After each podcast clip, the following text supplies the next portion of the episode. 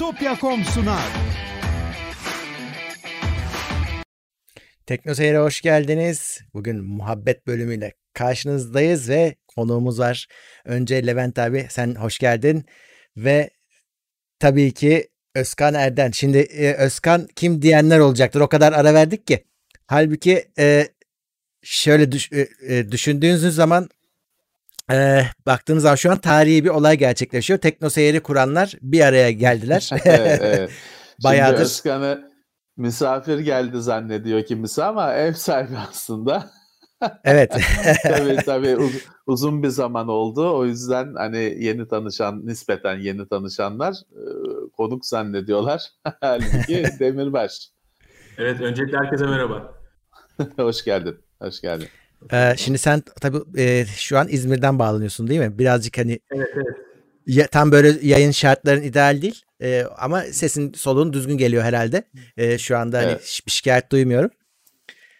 Evet, e, öncelikle duyurularımızı yapalım. E, sponsorlarımıza teşekkür ederim. Bizi desteklemek için ama asıl sponsorumuz sizlersiniz. Her zaman olduğu gibi Katıl'dan bize destek verebilirsiniz.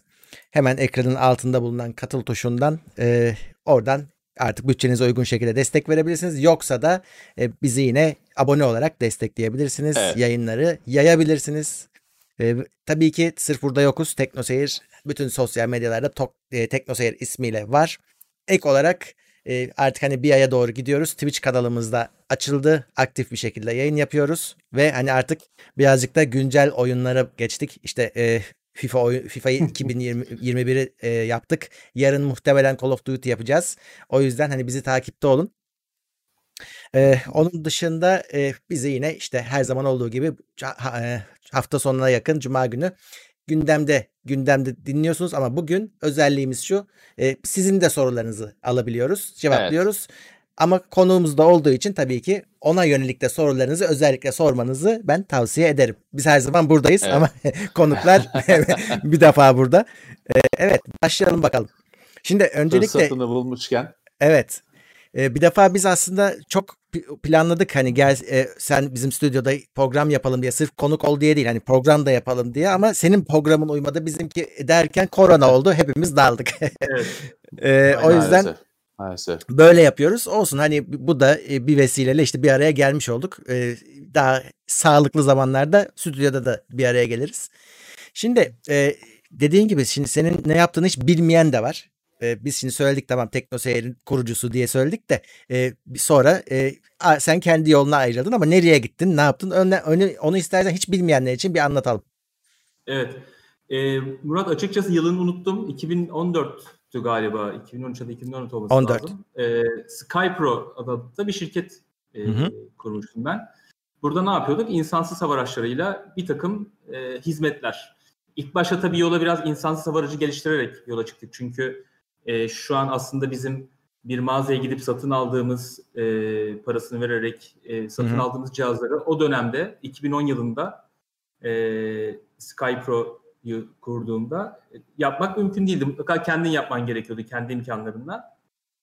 E, yola öyle başlamıştık. Tabii biraz büyüyünce e, operasyon e, biraz ona e, yoğunlaşmak e, istemiştim. Skypro'ya geçiş e, bu vesileyle başladı esasen. Ne yapıyorduk? İnsansız drone dediğimiz bugün çok kanatlı e, dronları geliştirip bunları farklı hizmet dallarında, farklı alanlarda kullandık. En çok şu an Evet. günümüzde tabii bilinen e, alan nedir? Sinema, reklam. Ama bunun yanında tabii çok fazla ciddi kullanım alanı var. Biz geçmişte neler yapıyorduk? E, denetim dediğimiz e, işler e, yaptık. E, mimari çalışmalar için destekler vermiştik. Haritalama gibi çalışmalar yapmıştık.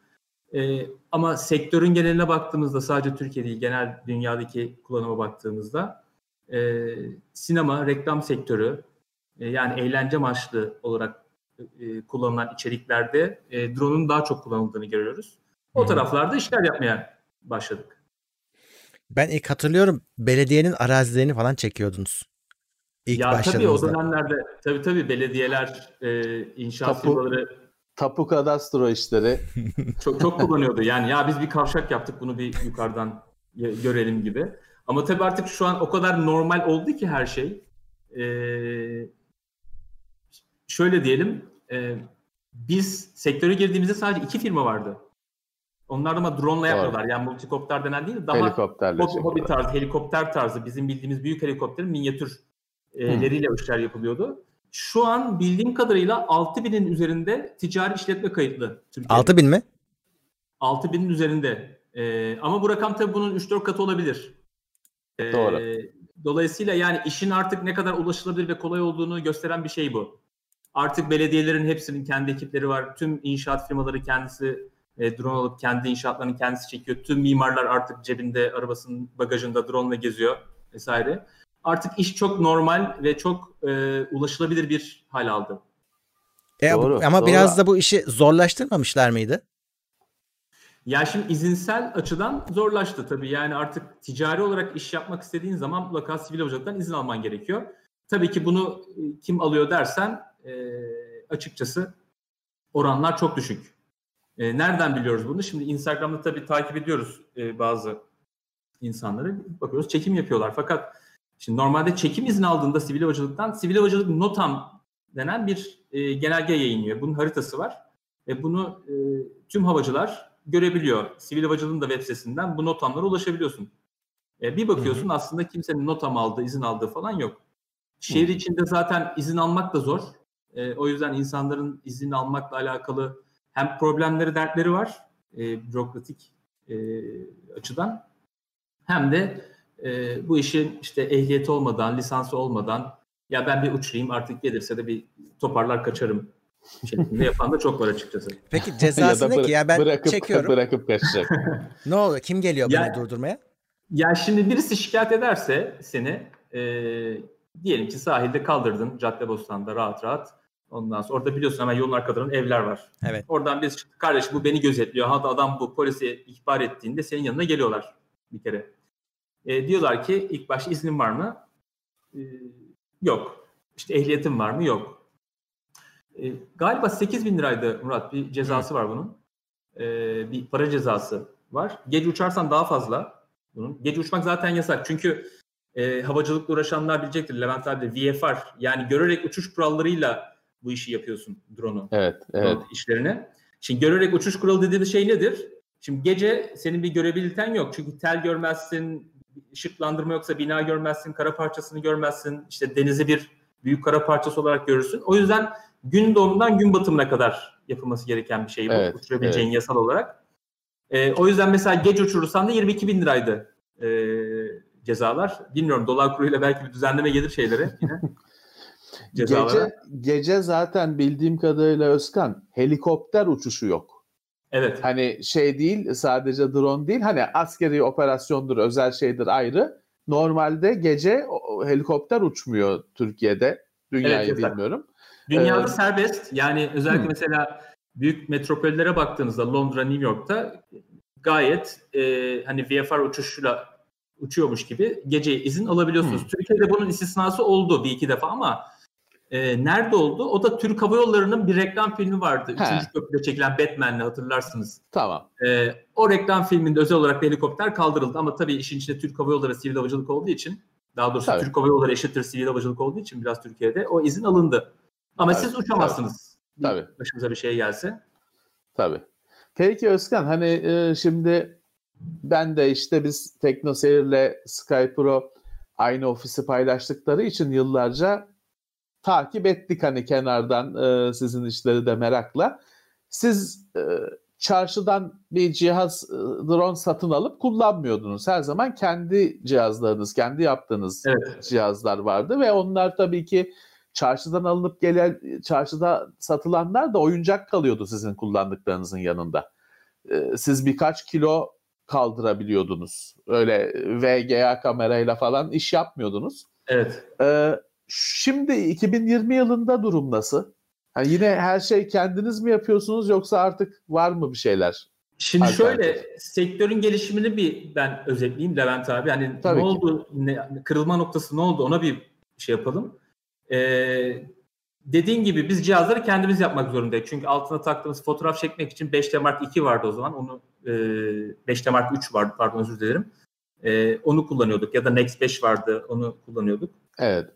Şimdi ağırlıklara baktığın zaman aslında cihazın kaldırdığı ağırlıklar 2 ile 4 kilo arası değişiyordu. Bunlar ciddi yükler. Ee, Tabii.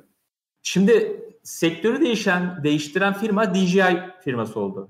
Doğru. Ee, şimdi bu sektörü biraz yakından takip edenler e, cihazları yakından bileceklerdir.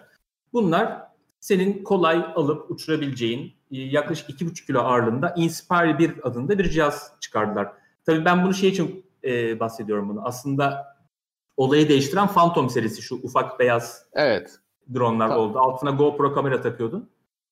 Tabii altına taktığın kamera GoPro fena bir görüntü vermiyordu. Sonra ne oldu? DJI kendi kamerasını entegre etti. DJI serisine Phantom 3 ile birlikte. Fena görüntüler alınmadı bununla beraber. Tamam. Ee, zamanla birlikte bu, bu bahsettiğimiz seneler 2015-2016 sonları olması lazım. Hem dronların dronları uçurabilme e, çok kolaylaştı. Hem de Doğru. e, bunların üzerindeki e, stabilizasyon ve görüntü teknolojileri çok ilerledi. Şu an günümüzde baktığımızda mesela Mavic 2 e, ya da işte Mavic Air 2 dronlarına baktığımız zaman ondan aldığımız e, video kalitesini özellikle Mavic 2 Pro'dan bahsedelim. Biz 2015 yılında ancak işte daha büyük bir kameralar takarak elde edebiliyorduk. Yani şu an gelinen noktada 1,5 kiloluk, 1 kiloluk cihazlarla inanılmaz bir görüntü kalitesi elde ediyoruz. Ee, Çok iyi. yani şey çok değişti.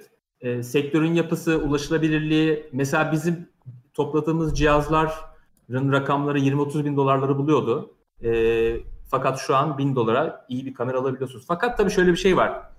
Kullanım amacına göre halen büyük cihaz kullanmamız gerekiyor. Biz halen yapıyoruz büyük cihazlar.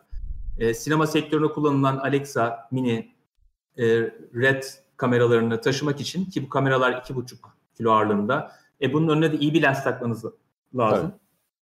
İyi bir sinema lensi dediğimiz zaman 1 kilo gibi bir ağırlık oluyor. Dolayısıyla büyük kameraları taşımanız gerektiğinde yine büyük cihaz gerekiyor.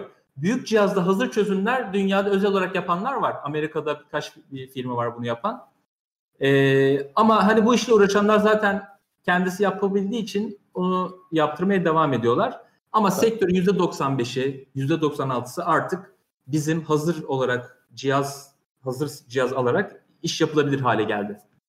Orada da galiba bir DJI'ın bir hani defakto olarak bir tekellik durumu mu var? Hani çok önde çünkü. Çok ilerideler. Yani o kadar ileridekiler ki e, son rakamlara bakmam lazım.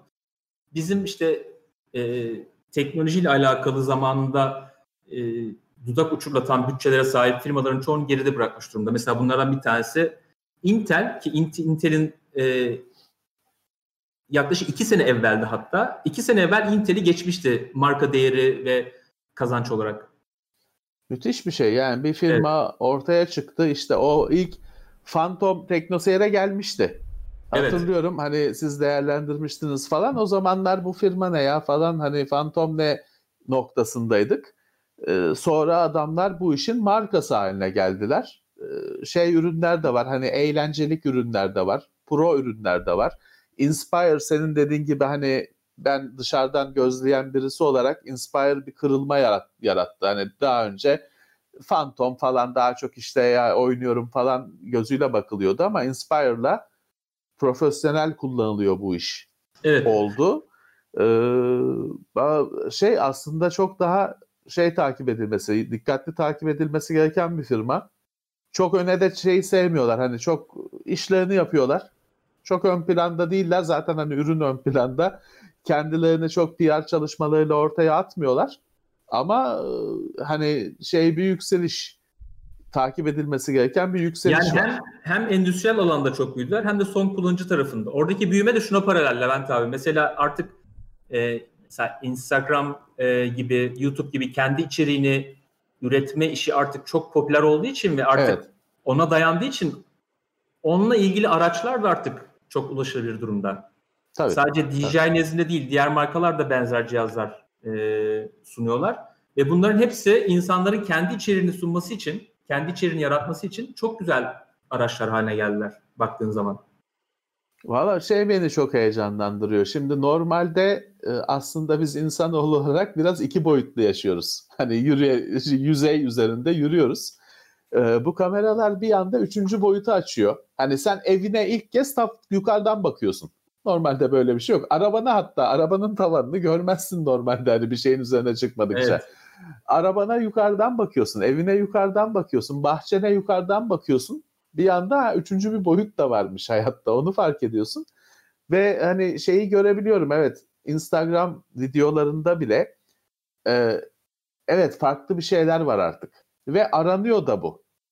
Hani bir havadan çekim artık YouTube videosunda eğer şeyse hani bizim gibi anakartın bilmem nesini yaparken çok anlamı yok da bir dışarıda bir çekim varsa e, çok fark ediyor kullanılması ya da iyi kullanılması diyelim. Ee, kesinlikle bir şeyler katıyor. Ee, o yüzden e, çok mutlulukla karşılıyorum. Çünkü bu daha önce biliyorsun hani helikopterle yapılıyordu ve bir servetti.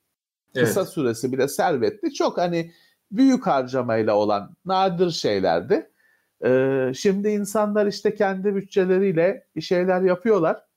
Ee, galiba şey de biraz çözüldü mü Özkan? Biz bu işte bu işin ilk adımları dünyada atılmaya başladığında Teknoseyir'de beraberdik.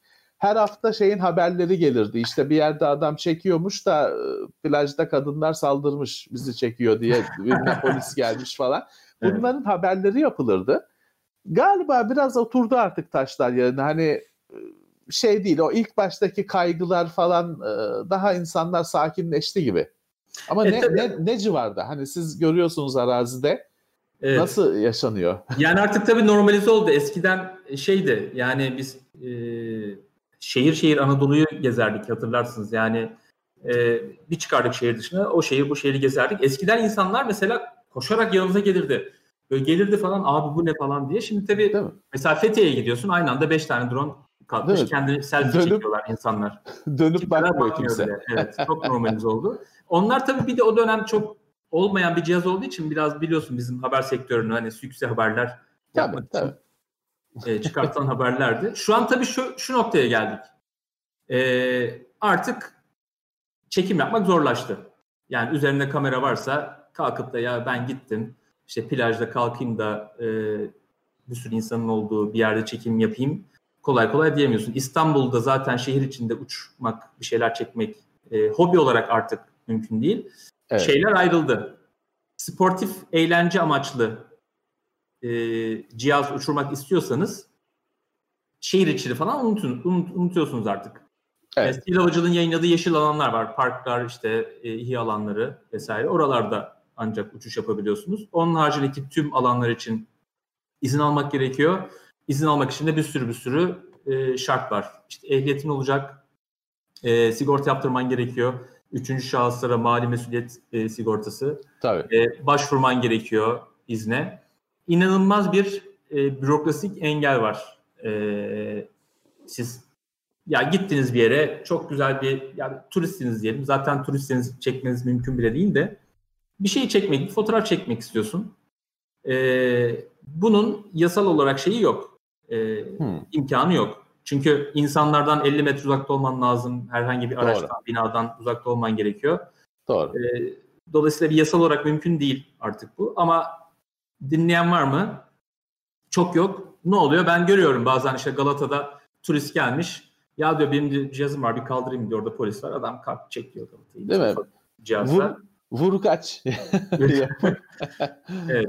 Ee, ya bir yandan hani iki tarafı da anlayabiliyorum Özkan. Çünkü hani evet sonuçta hani elektrikli bir cihaz havada uçuruyorsun. Hani sen zaten e, çok iyi biliyorsun. Arıza olabiliyor. Çok normal bir şey. E, yaşanan bir şey. E, aşağıda hani bir turistlerin kalabalık olduğu bir yer işte Galata Kulesi'nin çevresi. E, tabii turist değil yani insanların kalabalık olduğu bir yer. Evet. E bir kaza olur, bir tatsızlık olur. Normal. Ben şeyi de anlayabiliyorum. Şimdi e, gelmişsin Galata Kulesi'ne, Ayasofya'yı bakacaksın işte bir e, seyredeceksin. Hani bir görmek için gelmişsin. E çevresinde vızır vızır böyle 20 tane drone dolaşsa bir yerden sonra tatsız olur. Ya rahatsız ediyor olur. Hani dolayısıyla bir bir hale yola konulma isteği normal. Ama bir yandan da insanların tabii ki her zaman işte Ayasofya dedim aşağıdan yukarıya doğru bakıyorsun. Onu bir de farklı hiç görmediğim bir açıdan görmek istemesi e, insanların da bu hakkı.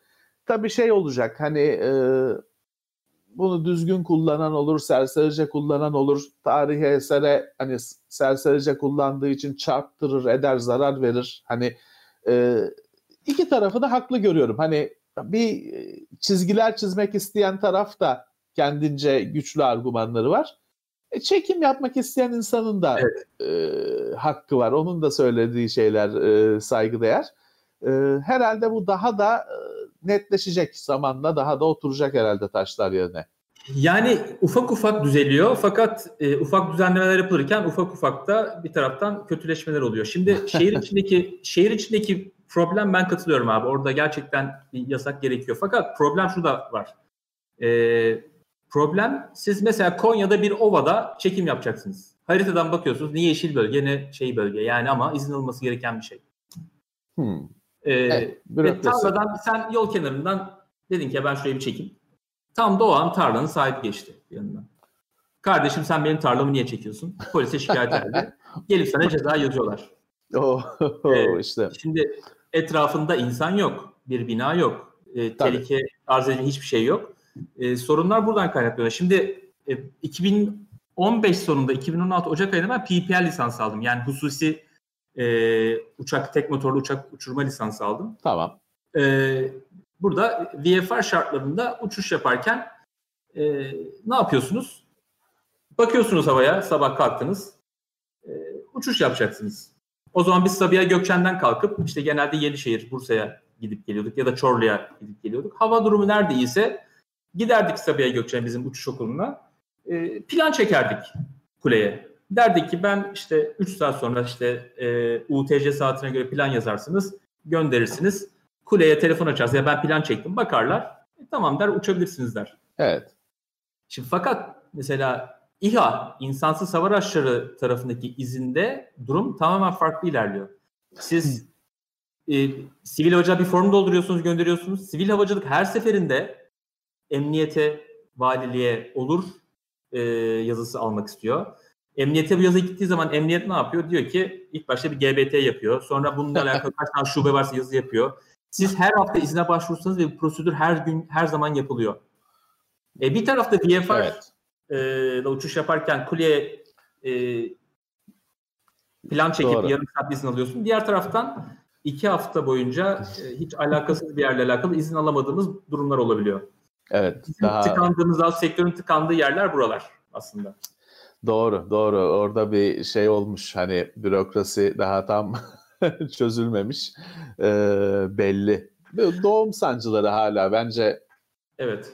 Ya yani, biz de ahbap olduk tabii şimdi şeyle, sivil havacılıkla işte ya da işte İstanbul'daki İHA büroyla ya da İzmir'deki İHA büroyla şimdi telefonla ulaşıp ya diyoruz iz, bir başvurumuz var bakar mısınız deyip hani bir işleri hızlandırmaya çalışıyoruz ama hani bu da artık 10 senenin verdiği bir şey artık e, tabii. Bir, bir tanışıklık diyelim. Ama sıfırdan bu işi yapmaya kalktığınız zaman eller yukarı. Doğru. Doğru. O kadar Şimdi şey bu kadar değil, kolay değil. 6 bin tane adam var diyorsun bu işi yapan. E, şimdi izini e, alsalar bile bu adamların yaptığı şey hani hepsi aynı alete uçursa bile aynı olamaz değil mi? Yani bir, bir farkınız var sizin orada yine. Çünkü hani bizi de zannederler ya bir fotoğraf çekersin makinen ne diye sorarlar hemen. Sanki makine çekiyormuş evet. gibi. Şimdi herkeste DJI var ama e, ya, işin sırrı DJI değildir herhalde. Değil. Yani Murat bunu sektörel bazda ele almak lazım. Şimdi sen diyelim ki bu cihazları kullanarak rüzgar türbinlerinin kanatlarını e, denetleyen ya da rüzgar türünü denetleyen bir mühendissin diyelim. Hı. E, sen neyi denetleyeceğini biliyorsan o cihazı kaldırdığında hangi sensörü takarak Hı. Dondun Özkan. Özkan dondu. Ya da Hay Allah. Geri şey olur Çok mu? da güzel soru sormuştum. Can, canlanır mı? dur dur. Geliyor galiba bir şeyler Özkan, oluyor. Özkan sen bir tekrardan. Sen bir bir süre tamam. şey oldun. Düştün bir an. Yakaladı Tam türbin, yakaladı. Türbinlerden bahsederken tamam. e, dondun. Hı. Tamam geldim, ses geliyorsa okey verdiğinizde devam edin. Tamam okey tamam, okey. okey okey devam et geldim.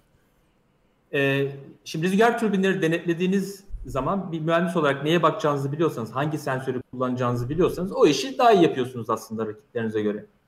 Ee, hiç bilmeyen birisi, o işten anlamayan birisi gelip rüzgar türbünün neresiye bakacağını bilmiyorsa ya da neyden kaynaklı sorun olacağını bilmiyorsa e, burada bir fark oluşuyor. sektörel bazda da mesela sinema sektöründe iş yapıyorsanız yine bir takım şeyler var. E, bilmeniz gereken, fark yaratan e, durumlar olabiliyor. O da tabii sektörün içinde kala kala öğrendiğiniz şeyler. Yani bu şeye benziyor. Hep pilotluk eğitimi verilirken ya da pilotluk eğitim alırken şu anlatılır. Siz el hakimiyeti olarak müthiş bir pilot olabilirsiniz. Ee, çok iyi uçağa e, manevralar yaptırabilirsiniz. Ama iletişiminiz sıfırsa yanınızdaki hmm. yardımcı pilotla yine kazaya sebebiyet verebilirsiniz. Doğru. El hakimiyetiniz 10 üzerinden 7 olsun. iletişiminiz 10 üzerinden 7 olsun. Ee, işte liderlik şeyiniz 10 üzerinden 7 olsun. O işi aslında daha iyi yaparsınız. El Doğru. kabiliyeti 10 üzerinden olunan insana göre. E, bu işlerde de sektörel bazda baktığınızda biraz öyle. Şimdi sinema sektöründe bu işi yapacaksanız bir kere bir film nasıl çekilir ya bir video, bir, bir plan e, nasıl çekilir, ışık ayarı, e, kamera ayarları nedir, ne değildir, yönetmen sizden ne istiyor, bunu ne kadar anlıyorsunuz, ne kadar yapılabilir, ne kadar yapılamaz. E, bunları biraz bilmek gerekiyor. E, ya da mesela bir inşaat e, projesinin kat manzarasını çekeceksiniz. Biraz sektörel bazdan örnek vereyim ki belki işte farklı alanlarda çalışan arkadaşlar var yardımcı olabilir. Yani her katın manzarasını çekeceksiniz. Bunu kafanıza göre çekemezsiniz. İlk başta bir mimarla ya da inşaat mühendisiyle konuşup kotunu alıp e, her e, kat kaç metre, e, ben her kat için kaç metre yükselmeye bunları hesaplayıp bu işleri yapmak gerekiyor. Biraz çalışmak gerekiyor Murat yani derse açıkçası. Hı hı, bu doğru. işleri yaparken.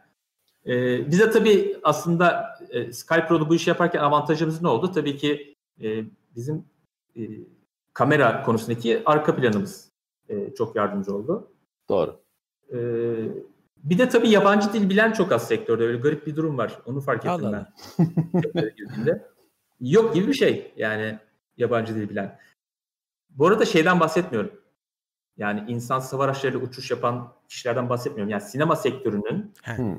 genelinden bahsediyorum. Sinema sektöründe baktığınızda hakikaten yabancı dil bilen sayısı çok az. Ve bu bu arada tabii 2015'teki bu bombalamalardan önce Türkiye'deki e, yabancılar Türkiye'de çok ciddi e, filmler, e, yapımlar yapıyorlardı. İşler çekiyorlardı. O bir dönem azaldı. E, son geçen sene yine toparlanma sürecine girdi.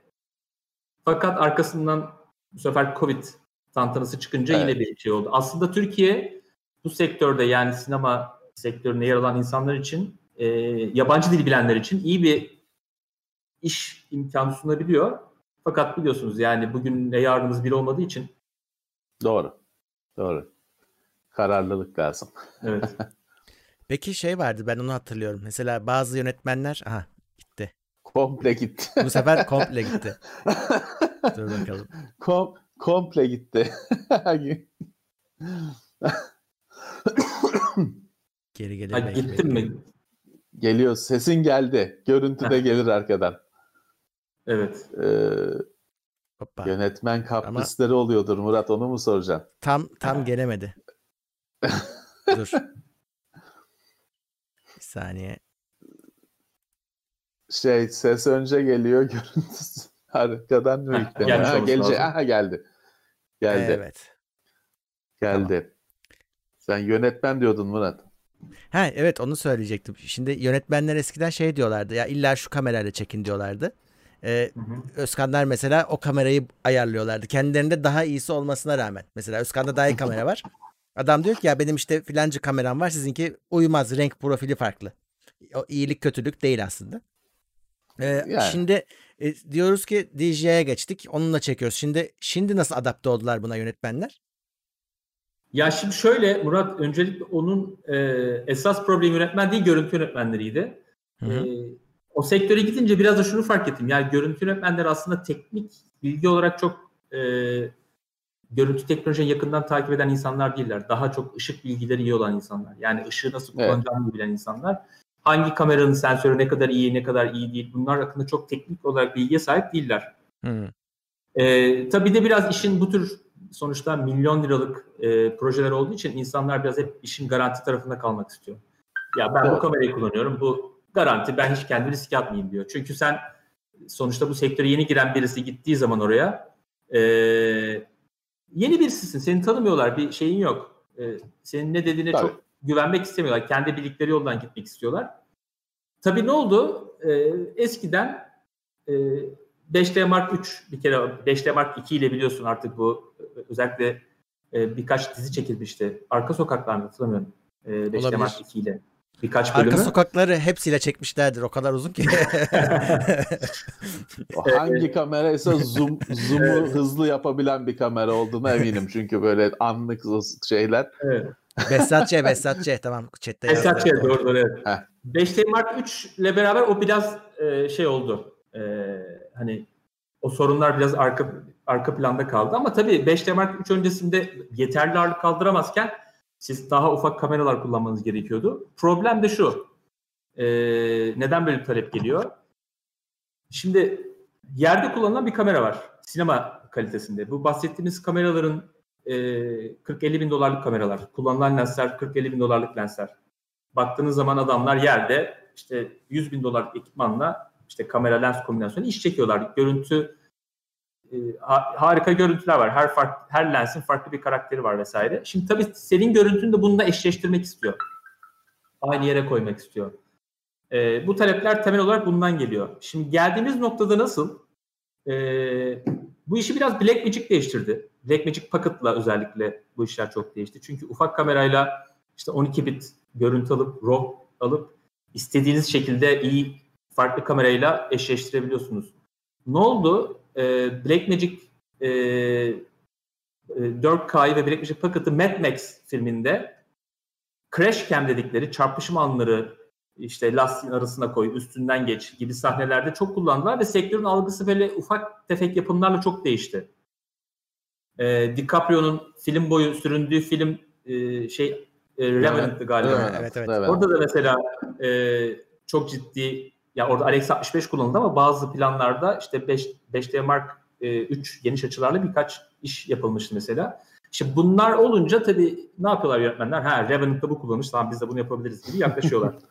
Rüştünü ispat ediyor ürünler. evet. E, aynen öyle. Tabii yurt dışında biraz daha şeyler böyle hep bizden biliyorsunuz her alanda bir iki adım öndeler. E, bütçesel sebeplerden dolayı. Gelinen noktada ne oldu? DJI e, Inspire 2 X7 kamerası özelinde konuşayım. Şöyle özetleyeyim. Eskiden mesela biz ne kullanıyorduk?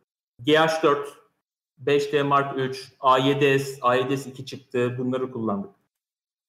Bunun üstünde daha iyi kamera istediğiniz zaman ne yapıyorsunuz? Alexa Mini, işte o dönem Red Dragon vardı. Bunlar 20-30 bin dolarlık kameralar. Diğer tarafta 2000 dolarlık işte Panasonic GH4, GH3'ler bunlar vardı. Ee, onun da altında Phantom'lar. Şu an gelinen noktada bu GH4, işte yeni olarak baksa GH5, A7S 2'ler, orta segmentin hepsi bitti. Sebebi şu. Çünkü X7 dediğimiz Zenmuse X7, DJ'in e, sinema endüstrisi çıkarttığı kamera hepsinden daha iyi görüntü kalitesi olarak, video görüntü kalitesi olarak. Hem RAW çekiyor, e, hem 12 bit e, işte 23 967 kare kullandığın zaman 14 bite çıkabiliyor ve yerdeki diğer kameraları çok iyi eşleyebiliyorsun. E, Tamam. Çok iyi hale geldi. Ama tabii fotoğraf konusunda tabii ki halen bir işte e, Nex 5 aldığın zaman Nex 5'in bile yani çok eski bir örnek veriyorum çünkü biz ilk işe başladığımızda Nex 5 ile çekmeye başlamıştık. Sony'nin bundan herhalde her sene bir nesil desen 8 nesil önceki kamerası halen daha iyi fotoğraf çekiyor bu kameralardan. Doğru. Ama video biraz daha farklı. Peki Doğru. Video Şimdi hadi- tabii şu anda şey hani e, civcivli olan sektör asıl hani evet. gelişen şey yapan sektör olduğu için belki birazcık arge oraya yönlendiriliyor. Murat ben sözünü kestim. Bir Hı. şey söylüyordun. Şimdi DJI'ın drone tarafındaki üstünlüğü hani sürpriz değildir de adamlar kamerada nasıl bu kadar? Ne oldu da bunlar böyle fırladı gitti diğerlerini solladılar? Ya biraz tabii parayla da know-how'ı da iyileştiriyorsun. Ee, bunlar geçtiğimiz senelerde Hasselblad'ın da yüzde 51'ini aldılar galiba. Ee, Oo da- daha daha ne olsun. Dama, dama, Dolayısıyla dam- yani bir- damarın dibi. Evet. Dolayısıyla yani resim işleme konusunda fena değiller şu an. İyi, iyi, iyi, iyi diyelim yani. Hmm. Yani artık şöyle ya bunu kullanıyorsunuz X7 diyelim ya da artık daha iyi bir şey isterseniz e, Red kamera ya da Alexa Mini gibi bir kamera kullanmanız gerekiyor. Bak bir izleyici şey demiş. Özkan en son Teknoseyir'de yayın yaparken dolar 2 liraydı. evet. Ee, şimdi, o hayatın gerçeği. E, şimdi o evet ben onu soracağım. DJI böyle hani e, bu kadar büyüdü etti. Herkes kullanıyor. Türkiye'de de böyle adam gibi temsil ediliyor mu? Marka olarak var mı? Ben hiç bilmiyorum. Ya işte çıkıp ya işte bizim distribütörümüz, biz DJI distribütörüz diyen 10 tane firma var. Öyle. Ha. Öyle işte ben de onu çözemiyorum. Ama e, yetkili bir şey olarak yok. DJI Türkiye'deki bir şahıs temsil eden yani bir resmi bir DJI iletişime bağlanan bildiğim kadarıyla yok. Hmm. E peki o bozulduğu zaman, zaman ne yapıyorsunuz? Bizim... Heh. Ya şimdi drone Murat bozulursa çarpmışsın, kırmışsın demektir. O yüzden genelde çöp oluyor. Ee, ama tabii tamir durumları olduğu zaman da ne yapıyorsun? Türkiye'de artık tamir ediliyor. Bunların yedek parçaları var. He. Bunu biz kendi imkanlarımızla yapıyoruz çoğu zaman. Ee, ama kritik bir değişim olduğu zaman mesela bazen onların da mesela sensörleri var, işlemcileri var, imuları var. Bunlar arıza verebiliyor. Ee, bunları Çin'e gönderiyorsun. Çin'e gönderiyorsun ama gönderdiğin mal gelirken gümrükte takılıyor. Yeni mal almış gibi de ona gümrük vergisi veriyorsun. Evet öyle bir şey var. Öyle sorunlar var. RMA'de öyle bir şey var e, evet. maalesef. Ee, zormuş. Peki Özkan bir de hani e, benim merak ettiğim bir şey var. Şimdi Sky Pro ismiyle mesela işte havadan çekiyor falan ama Sky Pro'nun bir de yer tarafı var.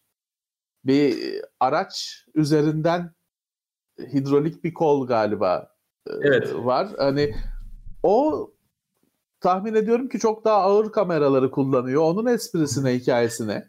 E, Levent abi daha sonra belki Murat açıklamalara şey yapar. E, ben birkaç link gönderirim. Hani bu cihazlar nasıl kullanılıyor Ya şöyle sektör e, insansız hava araçları yaptığımız sektör bizim o kadar çok daraldı ki ufaldı ufaldı ufaldı ufaldı. Ya biz bir dönem artık piyasanın neredeyse tamamını e, tekel konumundaydık aslında Skype olarak reklam sektöründe.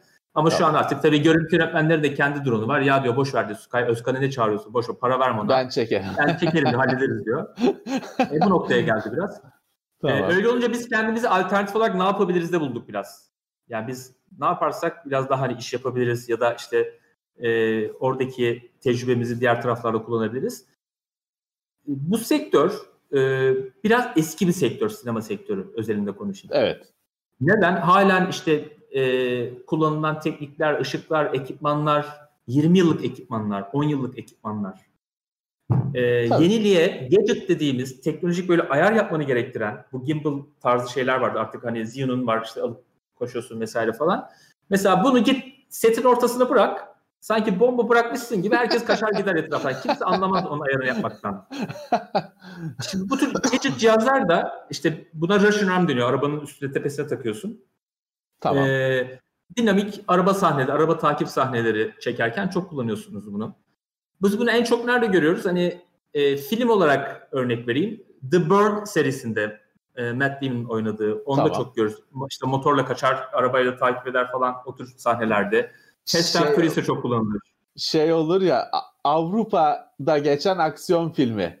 Evet. Mission Impossible serisinde mesela. Fransa'da Peugeot'la ta- takip hep evet. klasiktir. Onlar da evet senin söylediğin gibi dinamik kamera şeyler çok olur. Demek ki onlar öyle bir kolla e, evet. şey oluyor, görüntüleniyor. Evet. Tabii bu arada abi bu Fransa dedin taksi filmi, bu araba sahneleri evet, falan. Evet. Bu arada neden Fransa'da çekiliyor biliyor musunuz? Yani biz bu işi Fransa'da yapalım diye değil. Bu iyi yapanlar bir Fransız ekip var. Onlar olduğu için. Onlarla çalışma hmm. fırsatım oldu benim İzmir'de bir iş reklam için. E, yani gerçekten inanılmaz iyiler. Böyle bir şey olamaz. E, belki bir link atarız o sahneler nasıl yapılıyor, nasıl ediliyor bir izleyiciler e, görür onu. E, Fransa'da çekilme sebebi aslında orada bu işi yapan çok iyi ekiplerin olmasından. Hmm. Yetişmiş bir demek ki şey evet. var. Bir o iş gücü var. Evet. Biz de olacağız. Biz de olacağız. Ben bir gün... O şey için peki hani trafiğe kapalı alan falan mı gerekiyor? O, o yerden çekim için onun da bir yasal şeyi var mı? Mevzuatı var mı? Türkiye'de herhalde, yok. Ama hani herhalde kendini e, Mecidiyeköy trafiğine atamıyorsun herhalde arabayla. Atamıyorsun. Atamıyorsun. Ne oluyor? Yani iznin oluyor. Ee, nerede izin alabiliyorsun? Mesela bir tane tünelde çekmek istiyorsun. Diyelim ki tünelde bir sahnem var. Şimdi tabii ki artık Türkiye'nin herhangi bir yerinde e, bir tünelde çekim yapma mümkün değil. Çünkü trafik var her yerde artık. İnanılmaz bir araba yoğunluğu var. Ne yapıyorsun? Kullanılmayan bir tünel bulman gerekiyor. Bu üçüncü çevre yolu yapılırken, üçüncü köprü yapılırken onun tamamlanmayan bölgelerinde mesela e, halen tamamlanmamış yani bitmiş ışıklandırma olan ama yolu açılmamış tüneller var. Mesela oradan izin alabiliyorsun özel yerlerden. İyi. ama Maslak'ta ben çekim yapayım dersen yapamazsın. Ne oluyor bu tür şeylerde? Şehir içi çekimlerinde İstanbul'da, İzmir'de gibi yerlerde genelde pazar günü sabahın köründe 6'da Hmm. Tatil günü olduğu için plazalara kimse gitmez, yollara kimse çıkmaz. O tür işler pazar sabah e, yapılıyor. Anladım. iyiymiş. iyiymiş Yurt dışında şöyle bir şey var. Yani bu e, Amerika'da, Kanada'da işte film endüstrisinin e, ilerlemiş olduğu işte İngiltere, Almanya gibi yerlerde blok olarak kapatabilirsin sokağı. Hmm. Yapabiliyorsun onu. E, ama abi İstanbul'da kapatsan dayak yersin. Tabii tabii ee, tabii. tabii. durum var. Şey var mesela benim e, geçenlerde gördüm de ilginç gelmişti. Bir şey var. Bir Alman dizisi var. Kobra takibi mi ne? Hatta Türk bir oynayanlardan başrollerden birisi Türk. Onlar da tabii bilmem kaç yıllık dizi olduğu için onlar kendilerine yol yapmışlar. bir kilometre mi, bir buçuk kilometre mi ne otoban yapmışlar. Çünkü hani devamlı otobanda takla atıyor, makla atıyor bir şey hep bir araba şeyi dizisi. Ee, kendilerine öyle bir kilometre, iki kilometre normal Alman otobanı genişliğinde şeyinde yol yaptırmışlar. Orada çekiyorlarmış. Ee, ama çünkü tabii bir kerelik bir iş değil. Hani 7 sezon mu, 8 hala mı oynuyor artık 10 sezon mu bilmiyorum. Ee, öyle çözüm bul. Kendi yollarını yapıp çözüm bulmuşlar. Tabii bütçe meselesi, işin büyüklüğüyle e, alakalı bir şey. Evet, aynen öyle. Şey. Yani Türkiye bu alanda aslında e, büyük potansiyele sahip. Sebebi de şu, coğrafi yapısından dolayı. Yani bugün özellikle e, Akdeniz bölgesi, Antalya bölgesi e, deniz istersen var, ormanlık alan istesen var, kışlık kış kar çekeyim desen yine var. E, çöl istesem ben arkasında Kayseri'ye, Konya'ya gidip bu tür alanlar ya da Patara plajında çöl planları eski e, Türk filmlerinde de kullanılan Patara plajını kullanabiliyorsun. E, evet. Türkiye aslında çok zengin bu konuda. E, uzay, çok... uz, uzay gerekirse Kapadokya'da çekiyorsun. Aynen öyle. Başka gezegen gerekirse. Aynen öyle. Tehlikeli patika yol lazım diyorsun. Er, Erzincan Kemaliye'ye gidiyorsun. E, yayla lazım diyorsun. Karadeniz emrine amade. Yani imkan çok fazla, potansiyel çok büyük Türkiye'de. Fakat Türkiye'deki problem bizim e, biraz e, istikrarsız oluşumuz. Şu an yüksek kurlarla beraber Türkiye yabancı yapımlar için cennet konumunda. Değil mi? İnanılmaz ucuz, ucuzla iş yapıyorlar. ee, tabii yapımcılar biraz burada çakallık yapıp e, şey yapmıyorlar. Hani kendi çalışanlarını kollamıyorlar. Türkiye'deki kazandığı para neyse yurt dışında da benzer şekilde gösteriyor. O yüzden yabancı yapımlar için Türkiye bir cennet. Baktığınız Doğru. zaman. ya umarım düzelir. Ya ben evet. kendim için değil ama sektör açısından yani Türkiye'nin önemli bir şey kapısı olabilir. Film film turizmi, film endüstrisi çok büyük. Mesela Fas'a baktığınız zaman bugün Homeland, e, birçok e, savaş temalı film hepsi Fas'ta çekiliyor. Doğru. Doğru. E, yani sadece coğrafi olarak da değil, e, imkan sunulduğu için. Türkiye mesela işte birkaç sene evvel, iki sene evvel Star Wars'ın son e, bölümünü e, kaçırdı, kıl payı. Hmm. E, Ürdün, Ürdün'de çekildi. Ki Türkiye'de çok çalışmalar yapıldı, mekanlar belirlendi, her şey yapıldı. Ki biliyorsunuz Türkiye aslında geçmişe gittiğinizde birçok e, Hollywood filmine ev sahibi yapmış durumda. James Bond serisine yaptı. E, bir tane daha film vardı e, İran devrimini anlatan. O yapıldı. Taken burada çekildi. E, The Ottoman Lieutenant yine burada çekildi. Baktığınız zaman çok film var aslında Türkiye'de e, çekilen. Geçen sene bir yapım geldi. The Lost Planet e, diye. O da herhalde bir iki seneye şey yapılacak. E, vizyona girecek. Aslında sektör büyük. Yabancı dil içinde iş imkanları da çok bu sektörde. Kafası çalışan, özellikle işte sinema, televizyon okuyan, e, buradan mezun olan arkadaşlar yabancı dil konusunda kendini ilerletirse sektörün her alanında çok ciddi iş var. Özellikle teknik alanda e, ciddi iş imkanları olduğunu görüyorum. Ya aslında bak Özkan orada şimdi sen anlatırken şeyi düşündüm. Şimdi mesela bizde sen de tanıyorsun işte üstadımız Niyazi Bey, Niyazi Saral. O da mesela yabancı dil öğreneceksiniz der. Hani bunun der kaçarı yok. Öğreneceksiniz. Bak şimdi mesela bizim tabii Niyazi Bey'le yaptığımız sohbetler şeyler teknoloji bilgisayar, internet hep e, düzleminde. Ama başka bir sektöre gidiyorsun. Orada da yabancı dilin gerektiği. Aslında hani adını da koyalım İngilizce. Yabancı evet. dil diye Sanskritçe öğrenip sonra iş iş bulamıyorum evet. deme. İngilizce bunun şeyi bu. Ya orada şeyi görmek gerekiyor. Ya bu İngilizce öğrenilecek. Buna muhalefet etmeye gerek yok. Çünkü bir de biliyorsun bunun muhalefeti var gerçekten de. Buna muhalefet etmeye gerek yok. Bu bir araç. Hani buna muhalefet etmek tornavidaya muhalefet muhalefet etmek gibi bir şey. Bu senin bir aracın. Tutup da İngilizce öğrenince İngiliz ol, olmuyorsun. Olman gerekmiyor. Evet. O yüzden buna hiç muhalefet etmeden paşa paşa bu İngilizce öğrenilecek.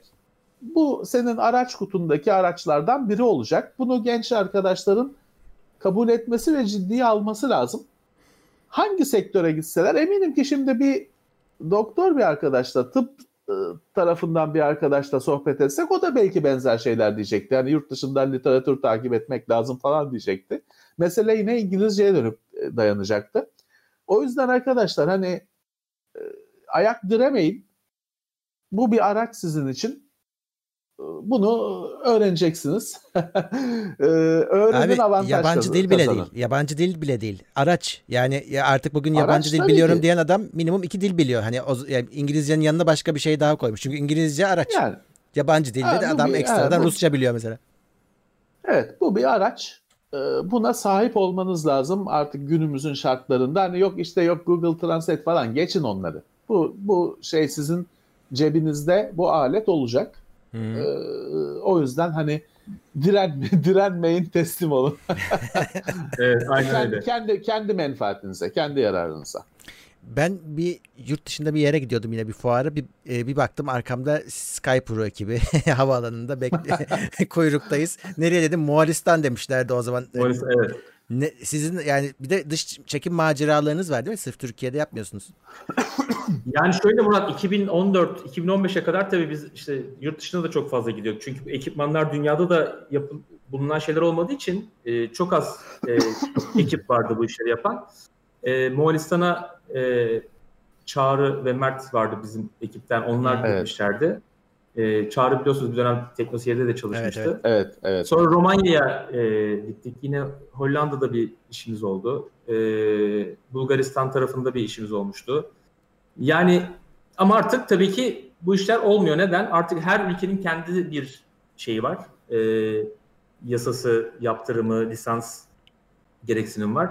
Türkiye'ye yabancılar gelemiyor. Biz de artık yabancı olarak tabii Avrupa'da bir şey yapamıyoruz. Orada ülkenin lisansını almamız gerekiyor. Oralarda hmm. kurallar biraz daha katı. Ee, işte ama daha turi- kolay. Turizmi. Peki Özkan hani o arada mesela bir e, neydi? Team Team Black Sheep miydi? Çok evet. ilginç e, Kapadokya falan videoları vardı. Onlar şimdi 2020'de çekemezler mi? Ya da çok Çekiyor, uzun çekiyorlar. Yani daha bu sene geçen sene sonbaharda bir şeyler çektiler. Çekiyorlar. Ee, Ama yasal mı yasa dışı mı çekiyorlar? Hani yani normalde yasal değil. Baktığınız Anladım. Ha, ne oluyor ama şey şunu söylüyor. Hızlı gerçekleşiyor olay zaten. e, talimat şunu diyor. Diyor ki Türkiye'den bir tane e, pilotun da diyor orada olması lazım diyor. Lisans Müşah, yani.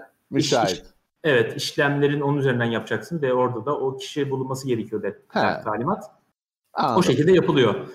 E, ama normalde e, mesela Türkiye'yi gösteren bir video vardı. E, balonların üzerinden altından geçen vesaire. Evet, yani evet. Normalde bu tür şeyler aslında e, tabii ki yasak ama orada kullanılan cihazlar FPV dediğimiz bizim yaklaşık şu büyüklükte cihazlar.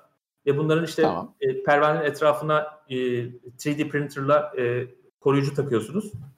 E, ne oluyor? Bu sefer siz e, balona çarpsanız ve balonu delme imkanınız yok tehlike evet. şeyi bayağı minimuma düşüyor. Onlarla çekimler yaptılar, yapılıyor.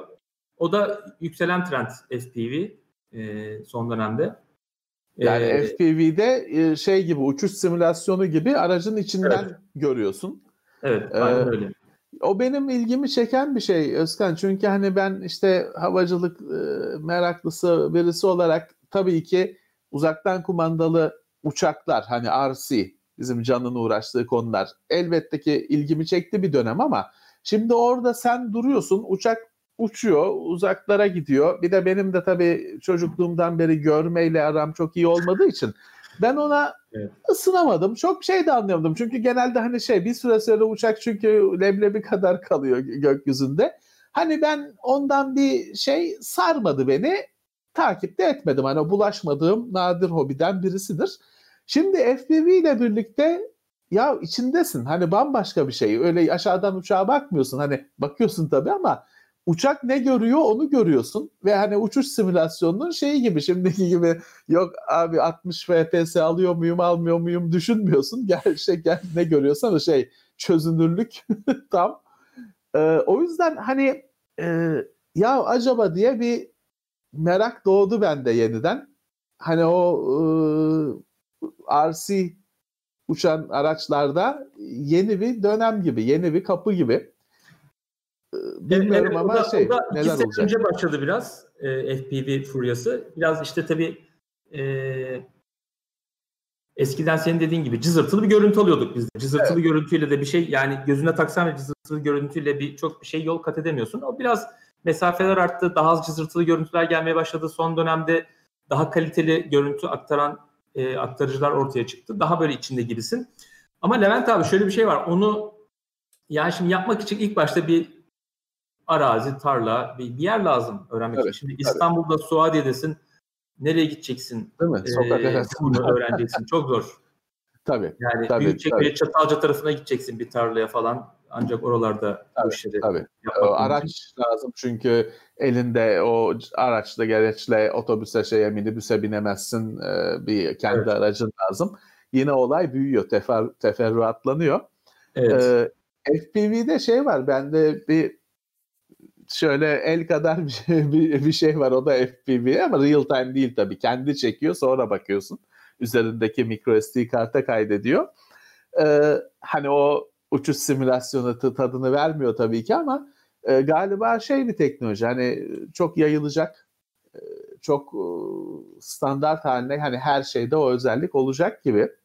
Peki ben sana şunu da sormak isterim Özkan hani çekim görüntüleme dışında e, var mı? Çünkü biz yine bu işler ilk başlarken siz bir boğazın üzerinden pizza uçurmuştunuz. Yanlış hatırlamıyorsam. Doğru. Ee, ö, hani kamera dışında ne taşıyorsunuz? Ne gibi uygulamalar var? ya bu taşımacılık olayı fiyasko. Tabii ben onu ilk başta belirteyim. Yani e, işte Amazon Prime mesela bunu denemeye çalışıyor vesaire. Şimdi bir kere şundan bahsetmek lazım. Bu çok kanatlı sistemler, e, drone multirotor dediğimiz e, minimum 4 kanatlı güvenilir değiller. Aerodinamik yapısı yok. Şimdi e, sabit kanat uçak uçarken motoruna bir şey olsa süzülerek bir yere inersin. Evet. Helikoptere bir şey olsa ters rotasyonda bir türlü e, paçayı kurtarırsın. Fakat Aş, dronlarda öyle bir, e, evet çuval gibi aşağı düşüyorsun şeyde dronlarda. Evet.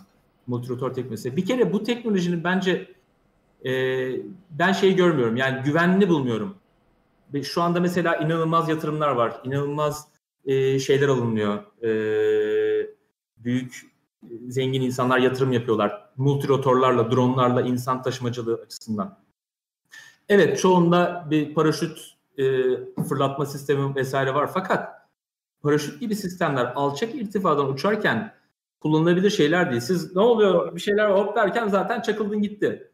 Doğru. Yani sen e, böyle 3000 fit, 4000 fitte bir şey uçacaksın ki e, drone zaman. teknolojisi evet sana zaman kazandırsın bir 20 saniye 30 saniye sen o paraşütü aç sen drone ile beraber yere yavaş yavaş in. Doğru, ee, doğru. Dolayısıyla benim ilk başta yani bu işin içinden gelen birisi olarak çok oturtamadığım şey güvenlik kısmı. Doğru. Biz alçak irtifadan şimdi tamam ins, artık hava taksi diyoruz. Hava taksi olacak ama şimdi ben Beylikdüzü'nden e, Mecidiyeköy'e giderken bir 3000 fite çıkıp öyle mi gideceğim? Öyle olmayacak. E5'in üzerinde 50 metreden tabii. uçacağız gideceğiz. Tabii ki. E, tabii ki. bir şey olsa gitti. Yani bu bir, bir kazaya bakacak iş yasaklanması. Doğru. Doğru. Doğru. O zaman e, peki hani e, biliyorsun bir de şey var. Posta ya da işte e, eşya taşıma hayali var. E, posta işini, kargo işini, kurye işini yapma hayali var. Ama herhalde zaman var daha. Çok zaman var. Yani bunun tabii çok şeyi var. E, neden olabilirinin yanında neden olmayacağı bence daha fazla bir Excel tablosu yaptığınızda hani olur yazarsınız, olmaz yazarsınız ama mesela bu tür teknoloji olmaz tarafı olurun 10 katı e, diye düşünüyorum. Sebebi şu yani bir kere kargo taşımak için taşıyacağınız cihaz büyük olmak zorunda. Büyük cihaz evet. dediğinizin pervanesi büyük olmak zorunda. Bir de bu uzak mesafe taşımak istiyorsanız verimli motor kullanmanız lazım. Daha düşük akım çeken, daha yavaş dönen motor kullanmanız Doğru. lazım. Daha yavaş dönen motor demek daha büyük pervane demek. Yani bugün 30 inç pervane dediğimiz yaklaşık 75 santimlik pervane, şimdi ben kolumu açtığım zaman yaklaşık şöyle bir şey olacak 75 bir pervanesinin. Bunu altına yük takıp uçurup bir yere indirip güvenli bir şekilde e, kargoyu bırakıp dönmeniz çok zor. E, bana güvenilir gelmiyor. Yani Mecidiyeköy'de, Suadiye'de neyle bırakacaksın bu kargoyu? Yani tabii, tabii. Ha, orada şey, direkt şey, evet. Hani şimdi ben bir apartman dairesindeyim. Hani nereye bırakacaksın? Çatıya mı bırakacaksın? Öyle bir şans yok. Ama evet. hani şey herhalde daha olabilir Özkan. Şimdi hani benim benim istediğim efendim USB kablosunu o şekilde getirmenin bir anlamı yok şey yok ama işte Alaska'da bilmem ne köyünde adama ilaç lazım. Hasta ölüyor. Evet. Belki hani kırlık yerde şeyde daha olası. Hani oraya ilacı götürür falan yapar. Ama evet zaten hani şehir içinde bunun çok bir anlamı da yok. Evet. Şeyin yerden denenmiş, kanıtlanmış yöntemlerle devam etmek. Yani inanın abi dediğin gibi yani kullanım alanı aslında taşımacılık değil. Yani taşımacılık evet ama senin faydalı yük taşıman lazım. Dediğim evet. gibi ilaç ilaç ulaştırma, arama kurtarma çalışmaları, e, afetlerden sonra e, deprem, sel afetlerden sonra tahribatı görme, yardım ulaşma, e, termal kamera takarak e, nerede insan var, nerede yok, nerede yardıma muhtaç insan bunları görebilirsin, şey yapabilirsin. Yani bu tür kullanım alanları İHA'ların daha geniş ve çok kullanılıyor hakikaten bu alanda. Türkiye'de çok e, aktif kullanılmasa da bu alanlarda daha faydalı cihazlar. Çünkü senin e, gittin, arabanın tepesinden kaldırdın, e, bir yere gitti ilaç bıraktın, erzak bıraktın, yardım bıraktın. Ya sen tepeden bir kilo e, ilaç şeyini bıraksan e, Tabii. Yere düşse ne olur? Bir şey olmaz yani. Tabii zaman. tabii. Tabii çok ee, e, şey bir şey. Hani bir de hani e, şimdi insanlara kargolarını dağıtmak orada hani her çeşit insana gideceksin falan ama orada bir profesyonele belki hani karşıda da sağlık profesyoneli drone'u bekleyecek, ilacı bekleyecek. Hani o da nasıl o paketi çıkaracağını falan bir öğrenmiş olursa daha olası hani sonuca varma olasılığı daha fazla oluyor. Benim Amazon'dan evet. gelecek e, oyuncak paketimdense daha olası oluyor. Herhalde daha hani denemeler falan vardır da hani düzenli bir şey e, kullanım herhalde yoktur. Evet yani daha çok hala şeyde askeri alanda çok görüyoruz. Şimdi orada VTOL denen Vertical Takeoff denen ama sabit kanatlı cihazlar yani uçak tipinde tamam. ama dikey olarak kalkan pis gerektirmeyen kalkışta ve inişte cihazlar daha endüstriyel kullanımlara daha popüler olacak. O tarafta tamam. yatırım daha çok yapılacak. E, bu hem büyük cihazlarda e, hem de ufak cihazlara daha e, ufak yük taşıma alanlarına daha faydalı olacaklar. Ben işte insan taşımacılığında da aslında onu görüyorum. Yani eğer öyle bir şey olacaksa da daha dikey kalkıp ama havada uçak gibi süzülen onun aerodinamik yapısı sahip bir cihaz lazım evet. zaman. Ama o da tabii uygun değil. Yani çünkü hızlı manevra yapamazsın. Karşıdan başka bir cihaz daha geldi. Lan sağ mı sol mu derken e, kazalar kaçınılmaz. Orada ama o dikey kalkış iniş yapan cihazlar daha kullanışlı olacak. Halen sektör olarak baktığımızda askeri alan kullanımı daha yoğun. Doğru. Türkiye'de Tarım alanında çok kullanılıyor. Bayağı şey. Doğru. Tarım Doğru. alanında ilaçlama e, için çok kullanılıyor. Biz Türkiye'deki bir ilaç e, zirai ilaç yapan bir firmayla bu konuda bir çalışma e, yaptık, bir proje geliştirdik. Şimdi tabii doğru sensörü kullandığınız zaman sizin diyelim ki 500 dönümlük bir e, bağınız var, üzüm bağınız var. Şimdi bunun e, hangi alanının verimli, nerede çıkan mahsul olmuş, ben gübrelemeyi doğru mu yaptım, sulama doğru mu, su birikintisi var mı, kuru toprak nerede? Bu bilgilerin hepsini çıkartabiliyorsunuz özel termal kamerayla mesela. Çok ne iyi. oluyor? Diyorsun ki ya şu tarlanın şu tarafında e, ben fazla gübre kullanmışım. Çok Oradaki iyi. çünkü nasıl ölçülüyor bu? E, farklı dalga boyunu aşağı gönderen e, kameralar var. Multispektral kameralar. yeşil, mavi, kırmızı e, farklı e, kanalları e, renk kanallarını aşağı gönderiyor. Yapraklar, bitkiler sağlıklılık durumuna göre o gelen ışınların bir kısmını yansıtıyor, bir kısmını yansıtmıyor. Bu sensör onu algılayarak senin hmm. aslında bitkisel tarımsal alanındaki verimliliğini, sağlığını ölçebiliyor, böceklenmeyi ölçebiliyor. Sen daha gözünle baktığında görmediğin böceklenmeyi e, aslında e, multispektral sensörlerle görebiliyorsun. Ve böylece ne oluyor? Çok iyi. Tarlana tamamen o hastalık yayılmadan sen önden onu görerek bölgesel ilaçlama yaparak hem daha doğayı kirletmeden hem daha doğal bir şey alıyorsun hem de maliyeti düşürmüş oluyorsun. Doğru. Ama şimdi doğru. bu şimdi kağıt üzerinde süper bir olay. Ama şimdi gel gör bunu bir anlat hadi bakalım bu işi yapalım tabii diye. Ki. Tabii ki, tabii ki. Ee, zaman alacaktır. Mutlaka zaman alacaktır. Bu işi genelde insan ben yapayım istiyor. Evet. Bu işi ben çözeyim istiyor. Fakat işin endüstriyel tarafına girdiğiniz zaman bir işte multispektral sensör, termal sensör rakamlar 30 bin, 40 bin, 50 bin dolar rakamlara çıkıyor birden aniden. Tabii ki. Tabii Bu arada ki. tabii hani... sen aldığın zaman abi iş yetmiyor. Çünkü datayı analiz etmen lazım. Sana böyle yeşil kırmızı bir harita veriliyor. Şimdi doğru. orada neye bakacağını bilmen lazım. Doğru, doğru, doğru, doğru. Ama hani yani sonuçta bunu bir hizmet olarak almak gerekiyor profesyonellerden. Dolayısıyla Aslında hani ben evet. ha, cihazı aldım ben de yapıyorum e, demek mümkün değil. E, bunu bir hizmet olarak almak lazım. E, bir yandan şey çok güzel. Hani evet olmayan şeyler. Bugün bir bugün sıradan bir çiftçi kendi tarlasını hiçbir zaman havadan görmüyordur adamcağız. aşağıdan görebiliyordur. Hani onun bir e, yukarıdan görebilmesi bile bir değişikliktir, bir bir, bir kapı açacak bir şeydir. E, bir de hani böyle farklı dalga boylarında falan işte farklılıkları görebilmek. E, şimdi havadan çekimde biliyorsun bulunan e, arkeolojik eserler var, maden var. E, Tabii. yukarıdan görüntülenerek bulunan. E, ya bir güzel e, yüzyıllardan sonra ayağımız yerden kesildi bir anlamda. Gözümüz daha çok yükseldi ama olsun. Ee, herhalde daha etkilerini e, göreceğiz. Çünkü daha çok yeni görüyorum ben. Ee, bu devrimin başındayız gibi. Ee, yani kesinlikle öyle. Ben biraz tabii şey heyecanlandırıyor. Artık ufak cihazların ortaya koyduğu görüntü teknolojisi e, son iki senedeki çıkışa baktığımız zaman bir iki sene sonrayı gördüğümde biraz dudak, dudak uçuklatıyor açıkçası. Evet, Çünkü kullanım evet. rahatlıyor artık. Ee, e tabii güvenirlik olarak da artık daha iyi cihazlar baktığımız zaman. Doğru. Kırmızı alanlar var mesela belirli. Uçamıyorsunuz artık. Şimdi gittiğiniz Doğru. zaman yeni bir cihaz aldınız. E, Dolmabahçe'nin orada uçamazsınız. Köprünün orada uçamazsınız. Statların orada uçamıyorsun. Kalkmıyor cihaz yerinden.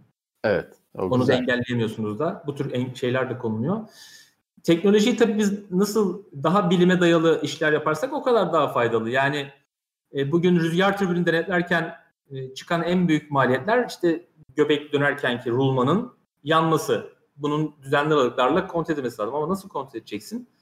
E, çıkıp eleyecek halin yok bu ısınıyor mu diye. Rüzgar türbünü çalışırken termal kamerayla bakıp ısıyı görüp e, proje sahibi diyeceksin kardeşim bunun rulmanında problem var. Bunu durdurup değiştirmeniz lazım gibi evet e, datalar sunmak gerekiyor. Bu tarımsal alanda da öyle, denetim alanında da öyle.